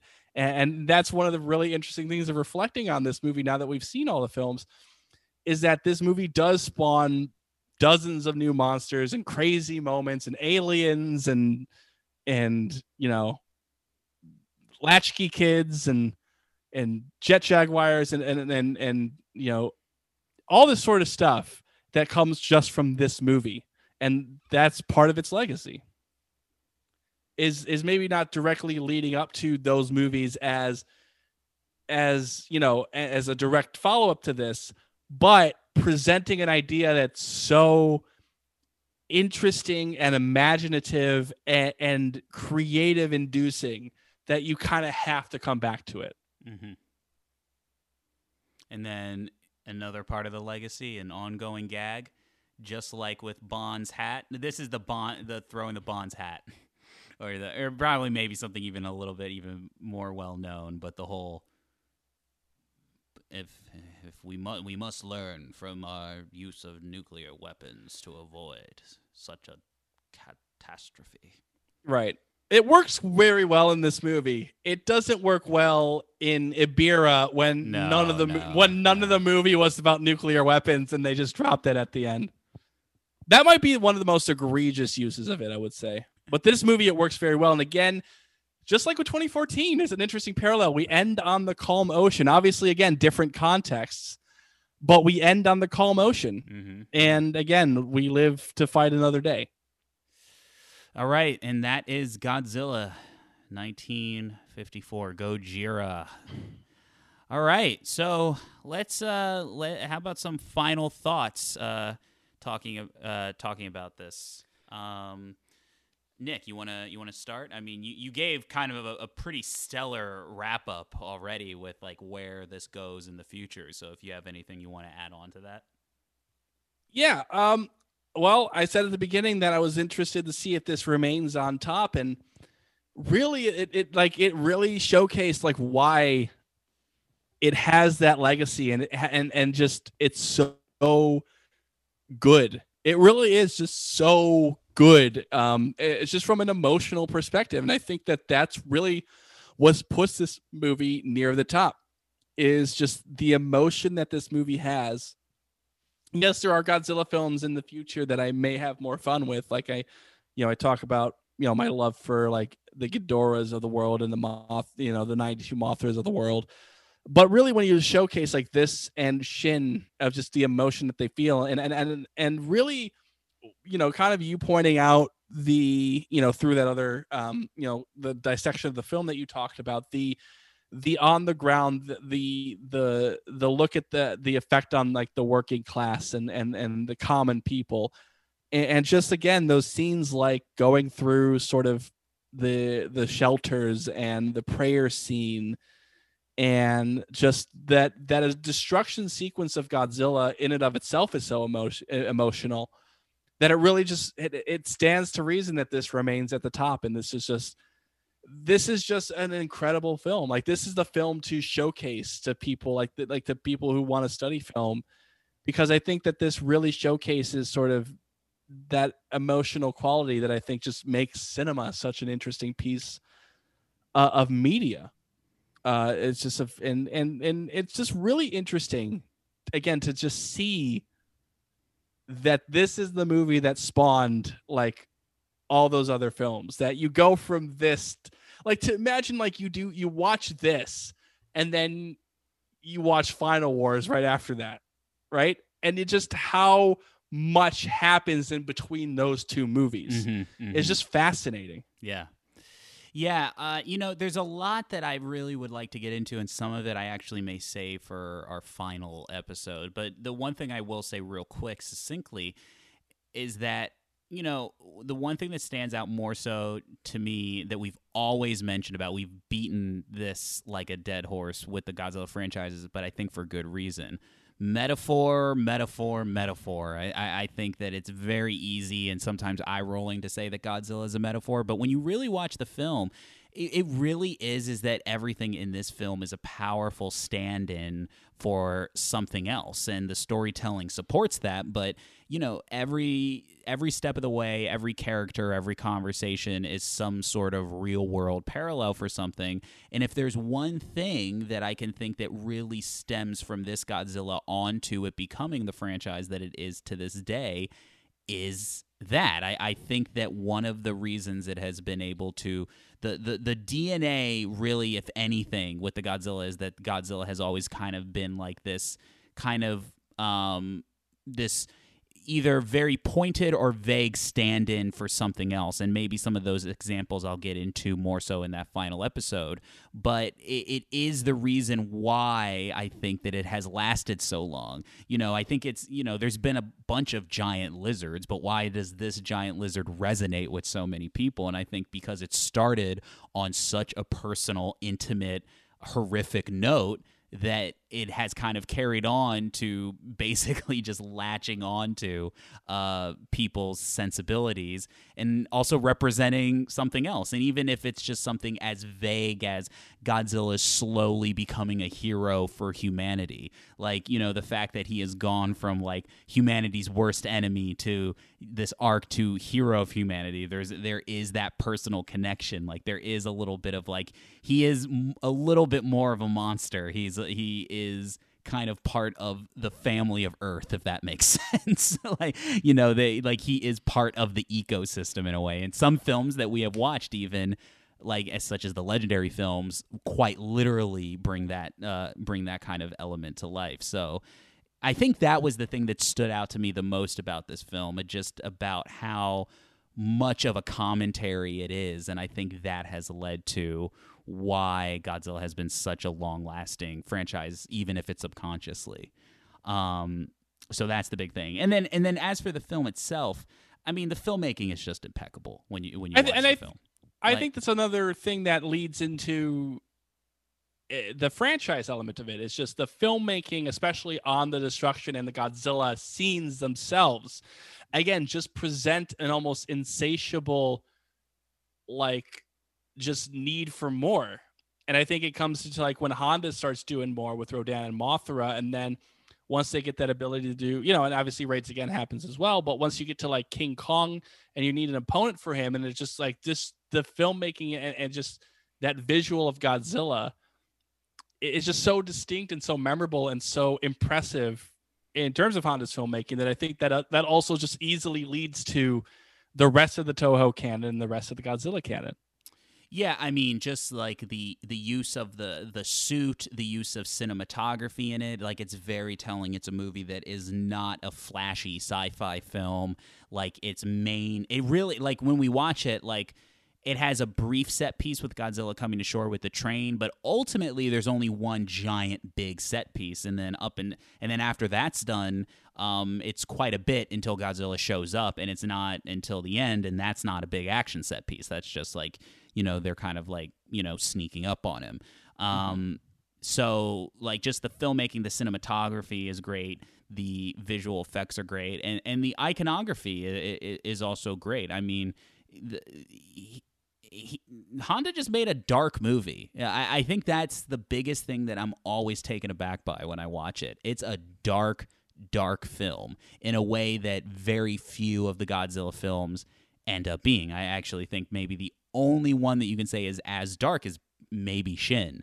Um, you know, some movies like GMK try to get there, but there's still too much of a tongue in cheek nature in it that kind of brushes up against it in a weird way for me.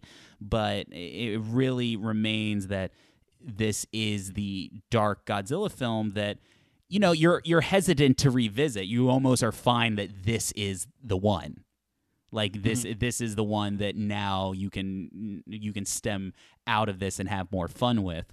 Um, because regardless, like the closest being Shin, but none of the other films have c- kind of gotten quite as close to um, tapping into the same uh, the same energy that Honda does with this film. Right. And again, it's like it can't be it can't be stated enough that like that darkness that Honda gives this movie is very much from that emotion that comes from that what Japan had just experienced over the past decade. And, you know, and again, like you you don't make a movie like this if you don't have that emotion and those thoughts and and that reflection on that period of Japan's history still burning within yeah, you. a- And more so than anything, it really is a movie that not only has something to say, it's not just the metaphor, but it makes, like I said a little bit earlier, makes a definitive statement on where where it's feeling emotionally. Like you know, it's it doesn't. Like I say, it, it it's not targeted in terms of like you know saying like oh like you know America and things like that. It doesn't quite get into that. It's more of a kind of talking globally in a way. And like I said, it kind of lands on this notion of like, you know, the entire movie is a tragedy, and even the lesson at the end is a tragedy. The fact that like this destructive force ultimately has a role. Um, and that's kind of the unfortunate thing is like that there is a role for this destructive force and you know maybe it's up to individual humanity of like how to deal with it as carefully as possible and the solution isn't perfect and even at the end they say like well we must learn from this it's not like you know you don't end the film thinking that all the world's problems are solved and that's Right, kind of like what they yeah. what they leave you that's the note they leave you off with the movie doesn't have a happy ending. They defeated Godzilla, but the the the true future of humanity is is at an unknown place. mm-hmm. Um, especially with with again stuff like the oxygen destroyer. Even though Serizawa died with the knowledge of it, um, it's something that that stuff will continue to be made, whether it's an actual literal oxygen destroyer or more bombs or more you know more destruction or what have you. Like the the the continuing you know self-fulfilling prophecy of destruction that humanity gives itself will continue on and it's up to humanity to kind of escape that cycle It's also interesting though, like as the franchise goes on, they make it the metaphor even more literal by making it literally that Godzilla is created by the bomb. Whereas like when you watch this, it's more of like, oh, it's like awakened and um, so it, it is interesting that they make it even more literal as the franchise goes on. and that the you know even though like uh and even that they also have it where you know certain films like uh Ghidorah I think is one of them where there's like the the media questions like will you use the H bomb on Godzilla? And there's a distinct like, no, we're not going to use the H bomb. Right, right, right. Yeah. There- There's that element of it too, where like, yeah, Godzilla was created by the H bomb, but we're also not dumb enough to try to use it again and Mhm. unleash that power again. Yeah, yeah, definitely. Well, again, I I, think this was uh, this was a, a remarkable revisit. I had such a fun time uh, revisiting this one, and uh, and I think another successful commentary from the Bondzilla podcast. What what do you think? I would agree. And, you know, these are the two for now. Can't guarantee there will be ever any of these again, but, you know, these are fun. And I definitely, whether it's even by myself or with you again, I definitely would be interested in doing more commentaries in the future. Well, absolutely. Possibly, well, maybe. luckily, the uh, listeners of the Bondzilla podcast will be treated to another episode of Bondzilla content specifically. Uh, um, all of our listeners can enjoy what will be the final episode of Bondzilla podcast, you know, before it becomes Bondzilla Presents in the new year. But uh, it, it, I'm very excited to talk about it. Uh, it'll be a final episode that basically is going to be the season, so like you know, the Caesar, Caesar, King Caesar finale, the the series, the series finale of us just really um, summarizing everything that we that we've talked about, everything that we've learned, and uh, you know what our feelings of the franchises are, and uh, it- you know I'm uh, I'm getting I'm getting a little emotional thinking about it, but not not quite yet. We still need to record the show, but you, everybody can look forward uh, to that episode. Um, I think it's slated uh, right before uh, right before Christmas, so a little pre-holiday gift to everybody. So I hope all of you enjoy that. I'm looking forward to that one. Me too. All right. Well, um, Nick, is that it? Is there anything you have to say? I think we, we, we've said quite a lot about, about this movie. Okay. All right. We're done. I'm done. Did you plug on the last one? I don't think I did. Maybe I did. Yeah. Yeah, I did, I think. Yeah. I don't well, know. I'll why do real you Why don't you just plug for us? bondzillapod at gmail.com twitter.com slash bondzilla007 again we would love to hear your thoughts on how the bondzilla podcast affected you and favorite episodes favorite moments. Uh, feel free to let us know. Uh, facebook.com slash bondzilla007 twitter uh, i already did twitter soundcloud.com slash bondzilla007 like and subscribe itunes and soundcloud. Awesome. Well, everybody, I hope you enjoyed um, this uh, this commentary, and until next time, bye bye. see ya